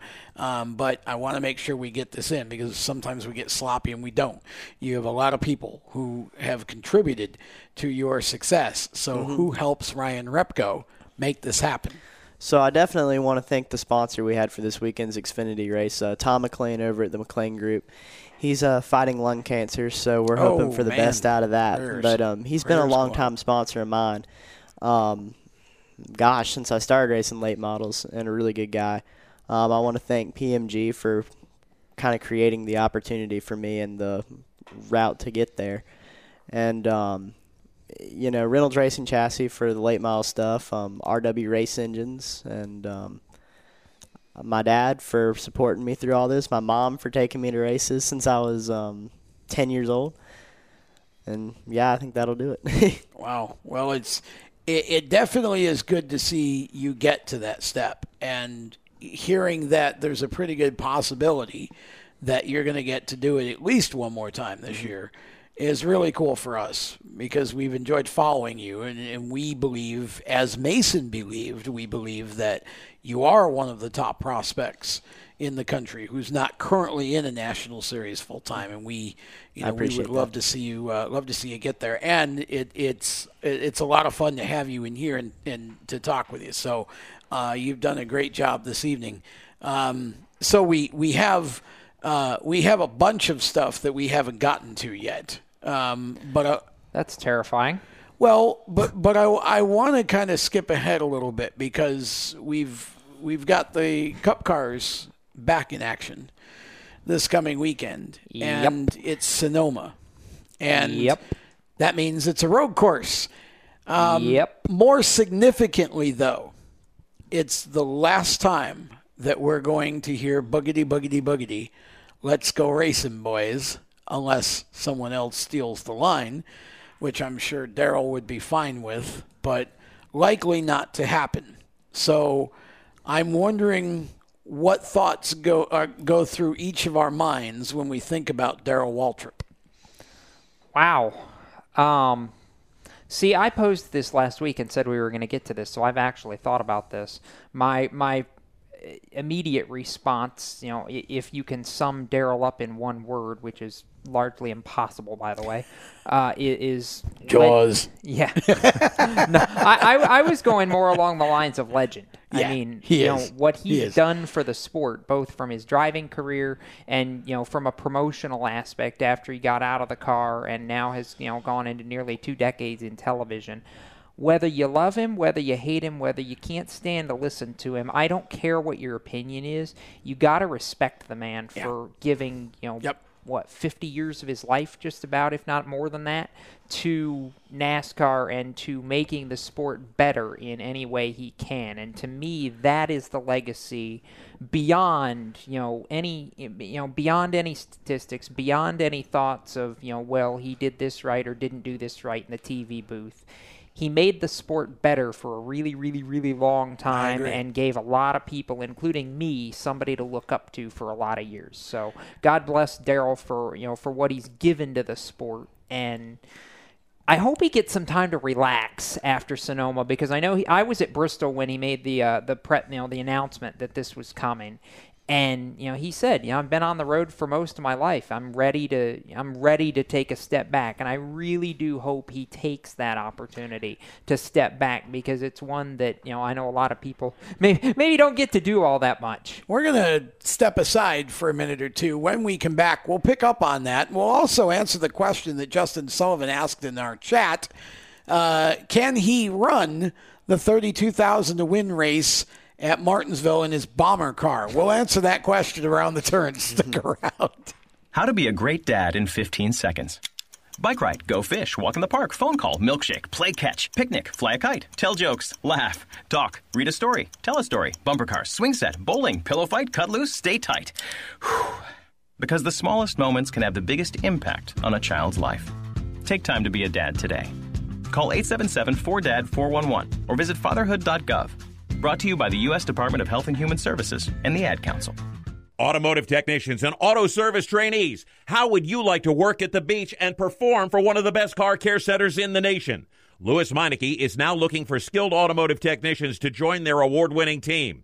If you're a gearhead that knows his or her stuff or a young up and comer that has the motivation and drive to succeed, then you need to make this call today. 302 827 2054. Lewes Meineke Car Care Center, located in beautiful Lewes, Delaware, offers a highly competitive compensation plan, great benefits, a flexible schedule, and did we mention that you're going to be working at the beach? Plus, there's a signing bonus for the right candidates. Technicians must be ASE certified and have a minimum of six years experience. Beginners advance at your own pace in one of several entry level positions. But whatever you do, don't wait. These jobs will go fast. Call Tim at 302 827 2054. That's 302 827 2054. Lewes Meineke Car Care Center. Rev up your career. You hear that?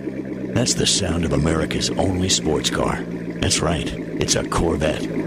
But not just any Corvette, it's your Corvette. It's that who cares if there's traffic part of your day. And this can be you when you come to Cooper Corvettes. With 60 years of Corvettes to choose from, there's always a Corvette in your budget. And they'll service any Corvette you bring in. Cooper Corvettes on Route 1 just north of Quantico and Triangle. Call, click, or visit coopercorvettes.com. How to deal with someone who says that's so gay. Outsmart them. This party is like so gay. Totally. Excuse me, but did you ladies know the word gay used to mean happy or excited? Then it became a word used to describe gay people. Then somehow it came to mean dumb or stupid, which is how you just used it, which is not very nice. Ew, that guy is on the football team and super smart, and he totally hates us now. Totally.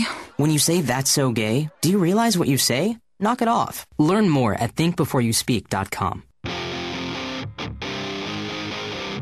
Hi, I'm Dylan Bassett, and you're listening to Race Talk on Performance Motorsports Network, the voice of motorsports. By the way, be prepared. You get to do one of those before you leave. So, all right, cool. Look alive. Speak, speaking of drivers who have uh, had interesting times at Martinsville, Dylan Bassett bringing us back Yeah, from the we were uh, talking break about that a there. little bit yeah, ago, weren't we? Um, but uh, I, I, I want to get to.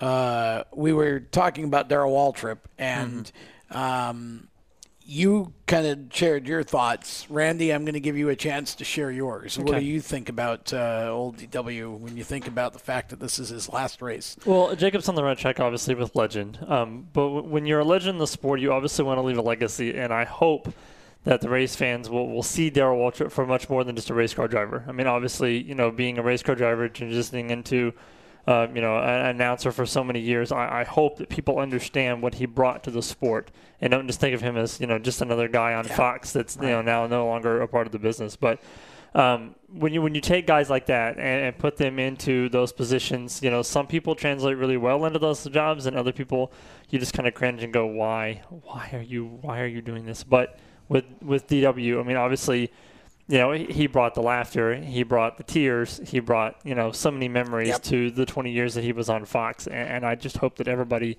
You know, especially the younger generation that may not know who he is as a driver, go back and look and do your research on Darrell Waltrip and read about him and his career and the, the things that he did before he became an announcer with Fox. Ryan, you want to jump in on this? I mean, you've been listening to and watching Darrell for a while. I As mean, long as he's been alive. Yeah. Yes. Yeah, I mean, I don't. It's gonna be hard watching races without him because I've remembered him for so long. Um, he's been a part of it ever since I started watching. But um, I mean, they're exactly right. I mean, he's he's more than a race car driver. He's brought a lot to the sport by announcing for so many years, and he's he's been a part of the sport for, like Jacob said, 50 years. So I mean, he's been a part of the sport for so long now that a lot of people like myself don't even remember it without him. So um, definitely, he's um, a legend of our sport. Yeah. Um, and you know, my thought when it comes to DW, the the first thing I think of is just fun. You know, he he has fun. He has fun doing what he's doing. Darrell has always brought a sense of of passion and a sense of fun to anything he was doing in the sport. It didn't matter if he was driving a cup car, driving a bush car, driving a late model at Nashville or somewhere in Tennessee, you know, announcing a cup race or uh, hosting Nashville now uh, there in Ralph that, too. Emery's place. Yeah, I mean, you know, Darrell always brought. Uh, he always has a good time, and so I agree with you, Jacob. Whether you like Darrell or you don't like Darrell in terms of his style, you got to give him some props for bringing a sense of passion and a sense of fun to the sport. And it's it's very authentic DW. There was never any pretentiousness. He he never pretended anything. It was always just whatever he was thinking about at the moment, and that was true when he first broke into Cup and got the Jaws label because you know he just liked to talk a lot, especially about other drivers. Um, you know, and, and and it's it's been I've seen the whole sort of trajectory of Darrell from the time he came into Cup until you know until now, and you know again the the sport of auto racing is going to miss Darrell's contributions to it. And I hope that somewhere in some sort of way, every once in a while, Darrell will pop back up and you know and and just say hello to us again. Like Ken Squier. Yeah, I mean, like, yeah, exactly. Because you know, it's it's one thing to not want the rigors of the traveling and, and all of that, and and the man is seventy two years old.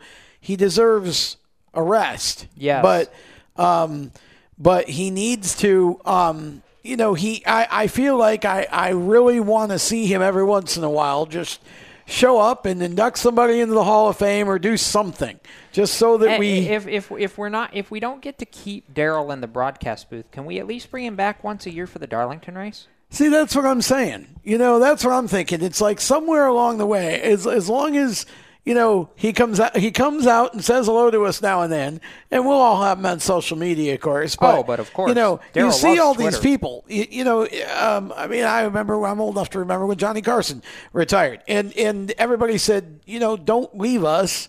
And you know he so he decides to retire, and we never saw him on TV again except one time on the Letterman show. And the crowd went absolutely electric when he walked out unannounced and handed Letterman a top ten. You know, I, I love to see Darrell every now and again just pop back in and say hi. You know, because I think the sport needs Darrell Waltrip to, to still at least be some sort of a part of it. But God bless the man for all Right. of the years that he's put into the to, to our sport from the time he started until now. Right. So, you know, I'm I know that I'm going to look forward to Sunday's broadcast because I have the feeling that it's just all going to come off. Uh, the, the, the gloves are going to come off. Yes. You know, because you know that Jeff Gordon and Mike Joy and everybody else in that Fox crew are going to just bring the A game, and you're going to hear a lot of talk about Darrell Waltrip on Sunday. And that you probably, didn't expect you'd hear. yeah, exactly. And probably a few uh, barbs thrown his way, and just, you know, that's going to be a fun time on Sunday. I think everybody's going to be nice and loose for that. And um, it's always a great race, which brings me kind of to my next. Uh, my next Bef- topic. hey, before you get off on that topic, Yeah. I have two points I want to make. Okay. Number one, I want to answer the Justin Sullivan's question that Oh, we never answered in the that's chat. That's right. Sorry, Uh, dear- Justin. Dear, Justin, I don't think you can race your bomber at, in the Martinsville late model 300. No. I I think if you put about thirty-two thousand dollars into the bomber and made it into so, could make it somehow into a late model stock, maybe you'd be able to. He run. might get away with it toward the end of the race when they all start looking like bombers. I don't think they'll let you do that though. Tech's pretty strict there. They always hate the bodies on my Yeah. cars and make us change stuff. Justin says for thirty-two grand, I'll race a Barbie Jeep as long as it has four tires and a motor. There you go. There you go. So you know that's Good uh, way to stay out of trouble and spoken till like a- everybody wrecks. Yeah, spoken like a true finish racer. Yeah, Beagle bomb. Um, spoken like a true racer there. Okay, so um, back to uh, Back to my second, your second point. I want to get Ryan to sign the wall. Oh, well, we can do that. All right. We'll do that, and then we'll talk Sonoma. Pick a spot. This is All a right. tradition for those of, of you who are not familiar with the show. We have our Wall of Fame here. Ryan this is taking exciting because I've never. I've never been on this side of the table I- when yeah, the was wall's gonna been say, signed never before. I don't get to see this part. Ryan's going to put his autograph, yeah, wherever you'd like, as long as there's an empty spot there. You just can't ride over someone else. So Ryan goes Don't far be left. like don't be like Johnny Sauter and run over somebody. yeah, we don't want you to do that.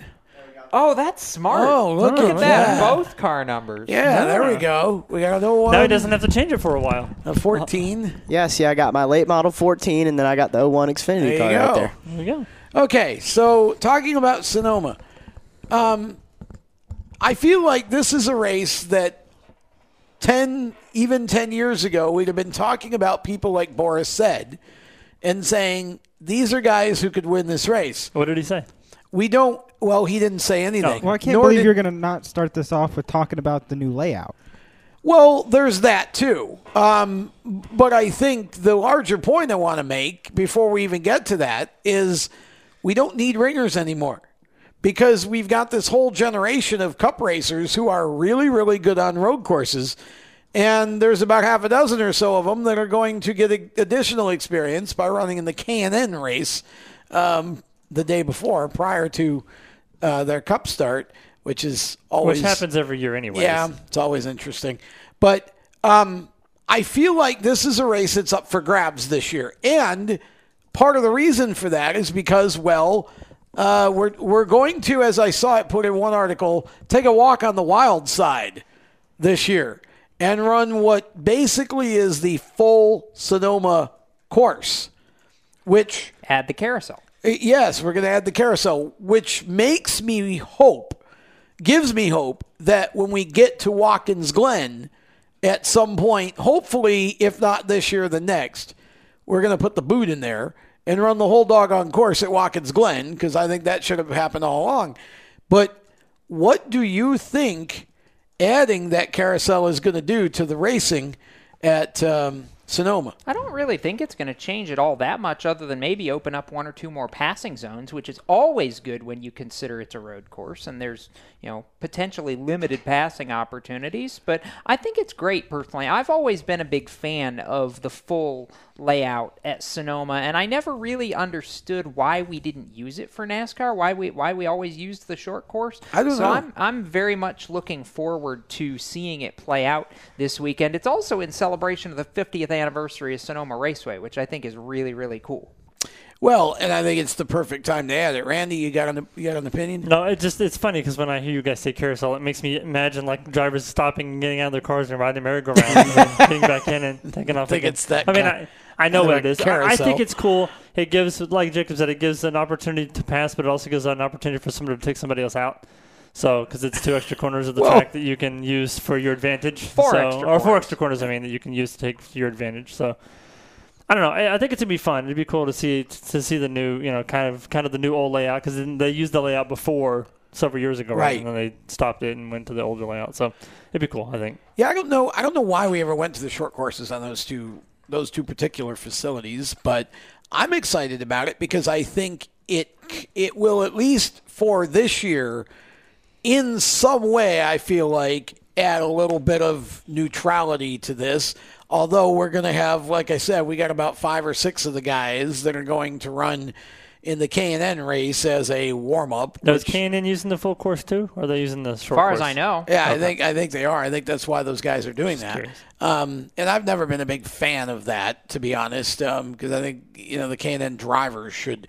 But then again, you know we've had Will Rodgers basically steal the thunder there before, and he's I entered mean, again. But so so to be fair, Will Rodgers i- not being in a full time car is a crying shame because the boy deserves it. I agree. Um, so I, I don't consider him in the same category as I do the Cup interlopers because God knows. well, Will- no, I was Will's making the point look- that as a K and N Yes. regular, he he came in and spanked him last Spanked him, year. yeah. Um, I, and ran second to Harvick the Yes. one year that Harvick ran Yeah. Mm-hmm. Sonoma. So, dear Will Rodgers, please do things again this weekend. Okay, thanks. yeah, I I want to see a regular kick all the uh, Cup guys. So, butts. if you want a suggestion on another regular to watch this weekend, Derek Kraus is coming off a huge Yes. in his tran in his debut in the series. By the way, won the Trans Am race on Sunday. This you know Sunday this past weekend at Sonoma. Hadn't set foot in a Trans Am car before this weekend, and he went out and smashed. It was really cool to watch. didn't even have to go four wide at the end to No, pull he off the didn't. win. Um, Amazing. So keep an eye on Derek. If, if the you know Bill McAnally builds fast race cars, and I think does. if, if Derek comes in with the confidence of, of, of that victory and can really make something happen, this is his third year running the K&N West race at Sonoma. He knows that track. Yeah, Yep. the is going to throw everybody for a little bit of a loop, but I like Derek to have a shot too. We'll pick this up on the other side of the break. You are watching or listening to Lead Lap Radio, presented by HMS Motorsport, the leaders in motorsport safety. We will be right back. Parents, your son or daughter has had their license for a while now, but you want to make sure they're prepared for any situation they may face on the road. High school driver's ed doesn't teach them to drive defensively. They need to be prepared for any highway emergency. For less than a month's insurance and a whole lot less, BSR instructors at Summit Point Motorsports Park in nearby Summit Point, West Virginia, will teach your son or daughter how to respond instantly and positively to unexpected situations on the road. BSR's specialized accident avoidance training teaches swerve to avoid maneuvers at highway speeds, ocular driving, which focuses driving attention on ways to avoid accidents, vehicle dynamics and feedback, skid control and skid recovery, threshold braking on straights and progressive braking on curves, and off-road recovery techniques. This is stuff driver's ed simply doesn't teach. So call BSR today, 304 725 8444. Give your kid the skill set needed to drive safely and responsibly on the highway. That's 304 725 8444. You hear that? That's the sound of America's only sports car. That's right, it's a Corvette. But not just any Corvette. It's your Corvette. It's that who cares if there's traffic part of your day. And this can be you when you come to Cooper Corvettes. With 60 years of Corvettes to choose from, there's always a Corvette in your budget. And they'll service any Corvette you bring in. Cooper Corvettes on Route 1 just north of Quantico and Triangle. Call, click, or visit coopercorvettes.com. HMS Motorsport is the leader in motorsport safety. HMS serves a majority of NASCAR, IndyCar, and IMSA WeatherTech teams, as well as countless SCCA and club level racers and driving enthusiasts throughout North America. Featuring world renowned brands like Schuberth helmets, Schroth belts, Adidas suits and shoes, Lero fireproof underwear, Lifeline fire systems, and even Racecom radio kits, HMS has the right product for your type of racing and your budget. Their representatives are experts on making your track driving as safe as possible. With locations in Mooresville, North Carolina, and Danvers, Massachusetts, the staff at HMS is always ready to take the time and help you find the right product for your specific safety needs. You have family and friends who care about you, so don't settle for second when it comes to motorsport safety. Just stop in to HMS Motorsport, visit them on their website at hmsmotorsport.com, or send them a message on Facebook. Tell them the folks from Race Chaser Media sent you. Hi, this is John Ondrasik of Five for Fighting, here for RAD, the entertainment industry's voice for road safety. You know, style is a personal thing, and your lifestyle is your business. But if you take it on the road, it becomes everybody's business. So please, plan ahead, designate before you celebrate. Friends, don't let friends drive drunk. A public service announcement brought to you by RAD, the National Association of Broadcasters, and the Ad Council. Hi, I'm Brandon McReynolds, and you're listening to Race Talk on the Performance Motorsports Network. Now back to the show.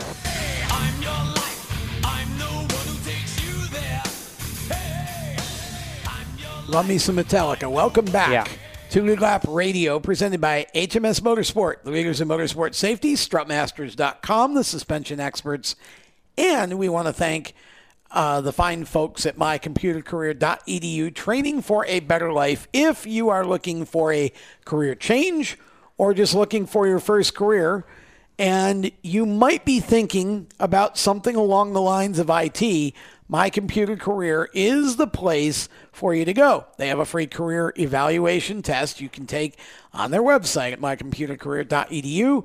If you decide to go forward, doesn't have to be a full-time commitment. You can do it a few days a week. Uh, both either online or at one of their seven campuses across the country. And oh, by the way, Financial aid is available if you qualify, including the GI Bill. And in as little as four months, you can be ready for one of the 2 million or more uh, jobs that are currently unfilled in cybersecurity in this country. And mycomputercareer.edu can provide that training. They do work with hundreds of employers to try and get you placed once you are ready to go. So mycomputercareer.edu, it's training for a better life. And oh, by the way, if you're not that great at math or science, don't worry. It's not rocket science. It's mycomputercareer.edu. We continue now with uh, Lead Lap and been talking about Sonoma. And Randy, you were going to make a point before the break.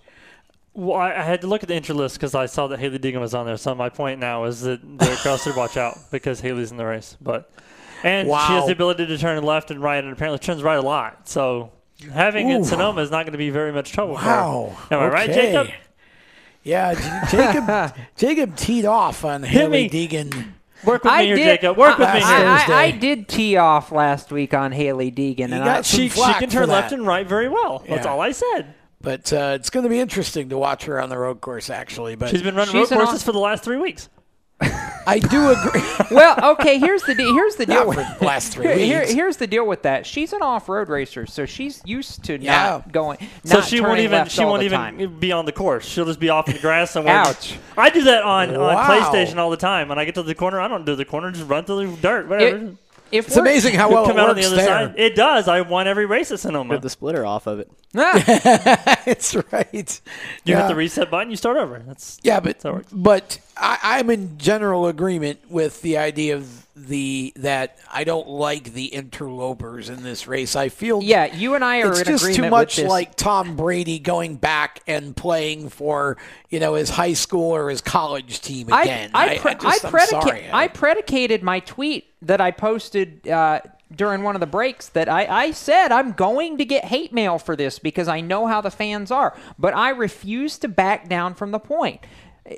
Okay, I get I cut Noah Gragson a little bit of slack Uh, because he wants to go back home and race in front of the home crowd, so to speak. And he, as you referenced during one of our breaks, Tom, Noah Gragson made Jefferson Pitts Racing in its current iteration. Before that, I would argue Greg Pursley kind of made the Yeah. team. He's not a cup driver either. Yeah, but well, no, Noah's an Xfinity driver. No, well, no, but I'm saying though, it's a whole lot worse when you have all the Cup guys running K Yeah. and N. Yeah. But if you have Xfinity and truck guys running Well, it, it's not so bad. Noah's still trying to get the Yeah. experience to get to Right, Cup yeah. and have So- success. He's still so- looking for experience. I, I give Cole Custer a bit of a strike here because he's already been there, done that at least once in the Sonoma K and N race. It's like this is not new. I know you're looking for something to do, Cole, but Isn't he hometown though too? Yeah, I Yeah, mean, he- again, he's- I he's don't, a home I don't have an issue with the Xfinity guys. It's just these seasoned Cup guys that are going Well, back. yeah, and, and- and Austin just, Dillons you know. and yeah, uh, Aust- I Austin mean- Dillon's been there, done that a bit. Now Preece and Hemric are doing it because they've never seen Sonoma, but right. Uh, it's it's just the whole concept Yeah. here. I mean, Just yeah. I, I get why they're doing it. It doesn't mean I have to like it, and I don't like I it. guess my deal It- with it is I'd feel a little better about it if they if the way that it worked was if one of the cuppers won and let's just pick an ex, uh, K&N regular Yeah. here. Let's say Derek Kraus.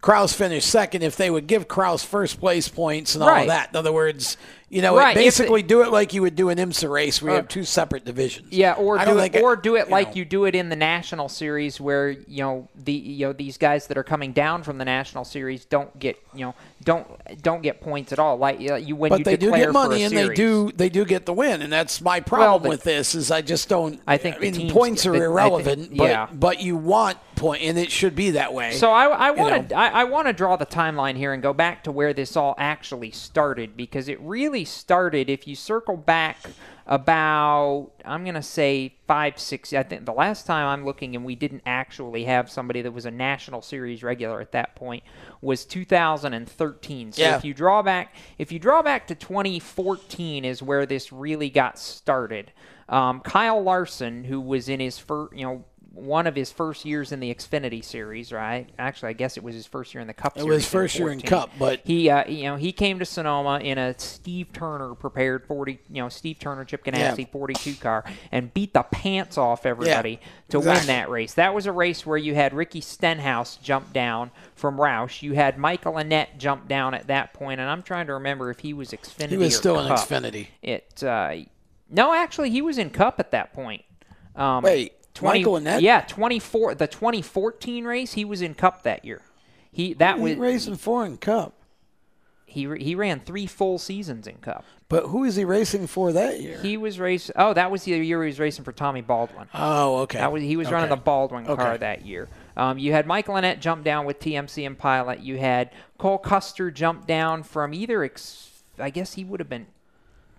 No, Cole was. He wasn't even in Xfinity Cole, yet. wa- yeah, Cole was running. Cole was that was his first year In run. He was old enough to run trucks, so I give Cole a bit of Yeah. a pass uh, that year. But you had Allgaier jump down and run. Um, you had Austin Dillon. That was the first year Austin Dillon jumped down and ran Yeah. in an RCR car. Um, I think maybe 20, 2013 you may have actually had Trevor Bayne run. Come to think of it, I'm trying to scroll results and think on my feet.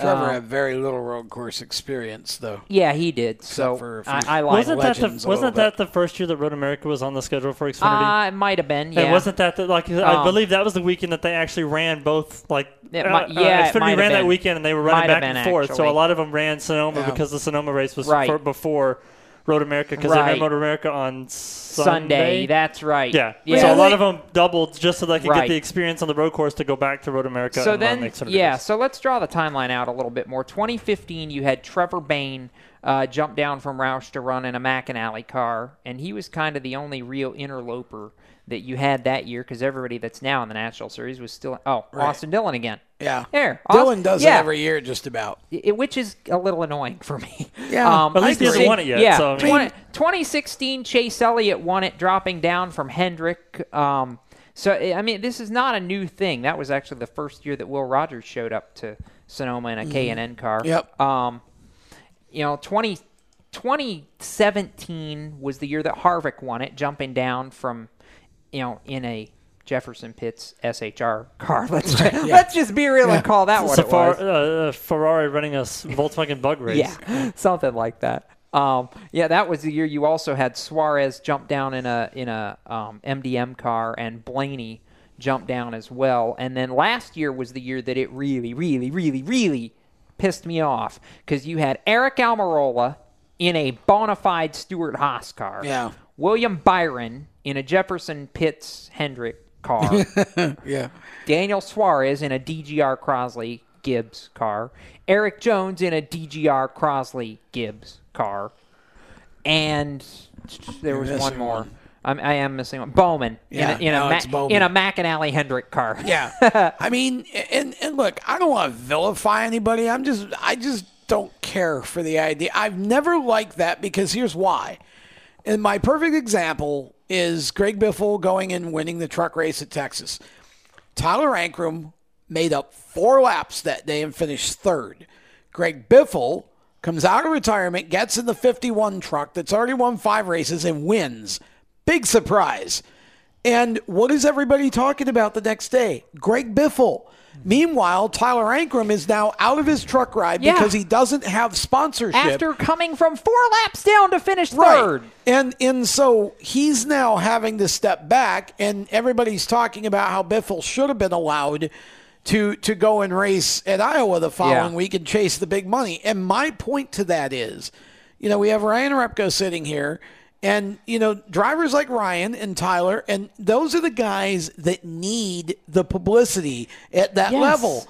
And when you have this type of a situation where all these guys come down, now, granted, when Will Rodgers went and and actually won the race, and uh, you know, and, and and then the year before finished second to Harvick Right. and almost beat Harvick. That was huge okay, publicity That for was Will. huge for him, and it kind of launched him. But at the same time, I feel like the, the the top guys come in, and if they dominate the show, that's what we talk about.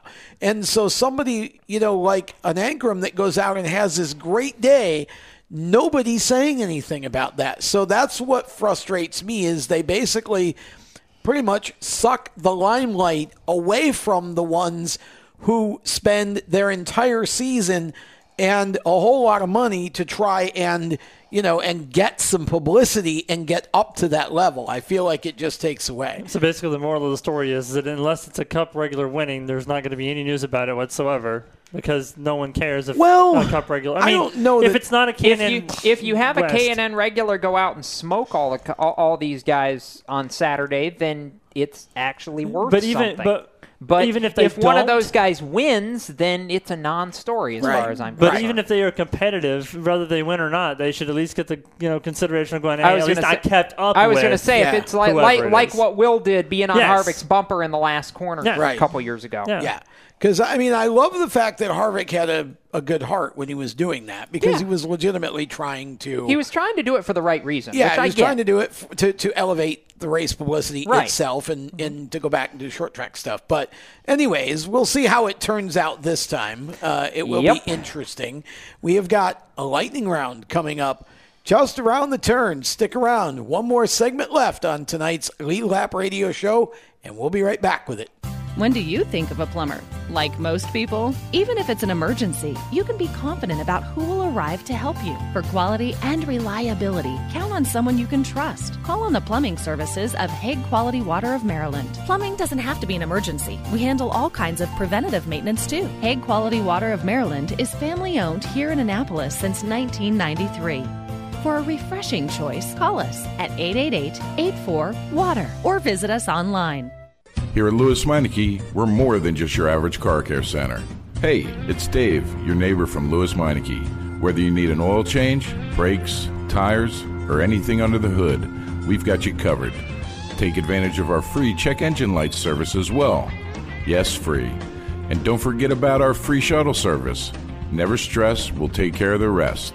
On with life. Give us a call at Lewes Meineke, 302 827 2054. Is your job sucking the life out of you? Wake up! You can do something else. Information technology. I know what you're thinking, but I'm not a math and science person. No problem, and no excuses. Because it's not rocket science, it's my computer career. Go to mycomputercareer.edu and take the free career evaluation today. You can start your new life as an IT pro in as little as four months. Mycomputercareer.edu, that's mycomputercareer.edu.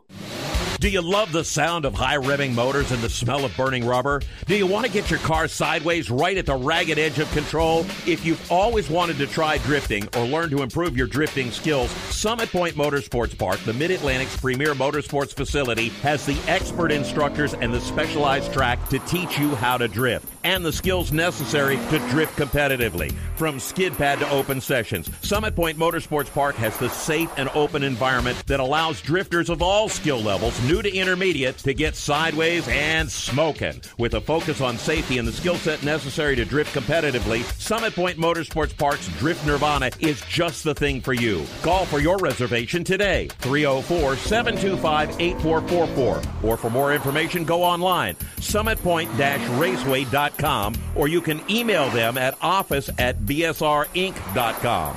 Drift Nirvana, getting you sideways the right way. If you own a gun, you have a full time responsibility.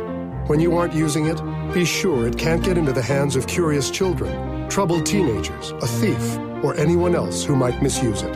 Your family, friends, and neighbors are all counting on you. Remember, always lock it up. For more information on firearm storage safety, visit ncpc.org. This message brought to you by the National Crime Prevention Council, the Bureau of Justice Assistance, and the Ad Council. Hi, I'm Matt Tifft, and you're listening to Race Talk on the Performance Motorsports Network.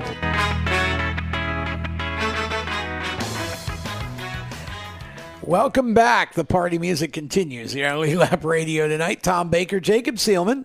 To my right, Randy Miller. To my left, Ryan Repko at the head of the table over there. Chris Murdoch behind the proverbial glass, punching all the buttons and um, again interjecting as he wishes. And this is our lightning round on Lead Lap Radio, where we basically throw some topics out there. Sometimes it's fun, sometimes it's angry, sometimes it's frustrating, and sometimes it just falls flat on its keister. We're going to try to make that not happen tonight. I'm going to start this with one for Ryan Repko. I would like to know from you, Ryan. You have raced quarter midgets, you've raced late models, now you've raced Xfinity.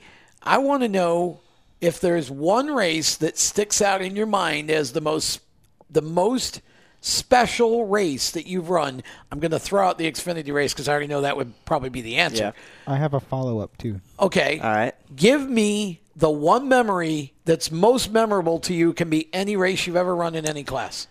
Martinsville Late Model Race 2016. Okay, so that was the biggest race I'd ever run at the time, and I think 80 something cars showed up that particular year. We've we've been seeing more now that it's at night. Yeah. But um, that was the last day race, and I remember uh, when we went out for qualifying, I was go I was behind Josh Berry, and I remember thinking, okay, well, you know, I'll just follow him, and if I do something like him, I'll probably be somewhere up front. Well, I ended up being third quickest, which is something that Wow. never happens. And um, believe it or not, I actually passed Josh coming to the line. Like, so that I'm actually kind of excited to see a single car coming back because. I was gonna say under the, under I this year's format, you'd have been locked in. I might have made it. I was. It was something ridiculously close that I missed it by. But man, if I could have got that pole in my first year, that would have been unheard of. But still, third place was still unheard of. Um, and then I remember we were very competitive in the race. The heat race didn't quite go our way. We we had um, I think we had our air pressures too high or something like that because we ended up taking off and then we had a caution and then we got tight. But um, I um I think I made it up to like fourth or something like that. And then the way our day came to an end, or it didn't come to an end, but it basically took away any chance of winning the race. We actually got dumped under caution by somebody that wasn't paying attention when we checked up. Yeah. Wow. The 2016 was the that was the year that Mike Looney ended up winning. Yes. Yes. So, Yep. you, you In know, a Reynolds racing chassis. In a Reynolds car. That's right. Yep. Which is what you now drive. I think we had something for him. No, I was in one then too. I've always oh, been in oh, one. okay. Yep. Okay. Uh, go ahead, Chris. You have Oh, a yeah. follow up. So he asked you what your favorite memory was racing. Is there any series or any track or anything in particular, barring Cup, because we know you want to go to Cup? Mhm. Uh, is there anything out there that you would like to run that maybe you haven't had the chance to? Hmm. I mean, I've always thought it'd be kind of cool to run a K and N race, just because I don't know the cars look cool and uh, there's there seems to be a lot of publicity around that series. I've always thought it'd be kind of cool to run that, but I've never really had the opportunity or the funding to run that. That seems that's a safe. I mean, I was. You always look for. Yeah, I'd love to go race IndyCar. I want to go race a modified. I want to go race a dirt That's car realistic. I want to go. You know, um, you're just saying no. This can be a K&N car. So you like Yeah, the I'd- stock I'd like- cars? yeah, I'm, I've always been a big NASCAR fan. I've never really paid too much attention to the um, road course racing or other forms of motorsports. I've just been a big NASCAR guy my whole um, the whole time I've been a race fan. and how did you start being a race fan? So when I was five years old, I was um, watching NASCAR. I can't tell you what track, but it was a road course. I remember that much. So I'm thinking maybe Watkins Glen or something like that. Probably with my grandpa. And um, I remember being like, "That's cool. I want to do that one day." And then, you know, five years passed until I got my first quarter midget. But in that time, I watched every single race. I mean, I was just the biggest race fan ever. And then um, I remember the day we got that quarter midget, and that was an exciting day. So you didn't start racing quarters till you were ten. No, I got a late start compared to how they're doing them now. Okay, so you ran four years, and the quarters went straight to late models. Yep. Yeah, that's how you do it, right there. I mean, there. we won 115 races in quarter midgets, so I think it was time to move yeah, up. probably time to move to something. But that's 20 still a big jump, though, right? Yeah, that was that was a little bit of a big jump, but um, you know, I was I was 14, so most people when they get in the legend cars, they're like, what 12? Would you say something like that? So I'd already almost aged out of that. So um, it almost made sense to keep up with the ladder just to go straight to a limited late model, which is what we ended up doing. Okay. Well, that's interesting. All right. Um, Do you think that's helped you at all? You know, just taking the bigger leaps at a certain point, you know, learning more on your feet as you go? I would say to some degree. I feel like when people come from a legend car, they normally start off better, but there are also some habits that they kind of carry. Me, I always That's correct. I always drove a stock car, so I never knew any difference. So I mean, I, I almost wonder, in the long run, that might have been a better thing. But in the, in the short run, the legend car guys tend to start off better, maybe have a better debut race, better first season. Well, legends are very good for car control, Mm-hmm. but the way that you drive a legend car compared to the way that you drive a late model obviously are different things. Um, the one thing I will say for the legends cars, though, is I remember, and Ryan Millington is the one who who told me this when he went to run Martinsville for the first time. He's he's he was one of the top five fastest cars there, almost out of the box, mm-hmm. and. You know, I said, "Well, how you know how did you adapt so well?" He said, "It's just like running Charlotte, running the shootout in the Legends car, mm-hmm. same exact driving style, basically, you know, on the throttle, go into the turn and stand on the brake. Yep. You know, and so, you know, he was able to kind of take that program and, and adapt it mm-hmm. and be very fast in Martinsville. So that, but that's an interesting um, issue that you bring up. There are differences, and you know the ones who don't recognize that, like you said, they may start off faster or whatever, but they're going to have issues, especially I think mm-hmm. when you're in you know the racing itself because it's quite a different form of racing than, than mm-hmm. running Legends cars, but it's definitely good car control. I think the Legends cars are great for that.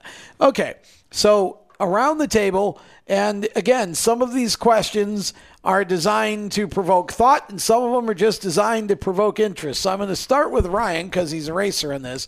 Um, Chris asked you if there was another type of car that you would like to race.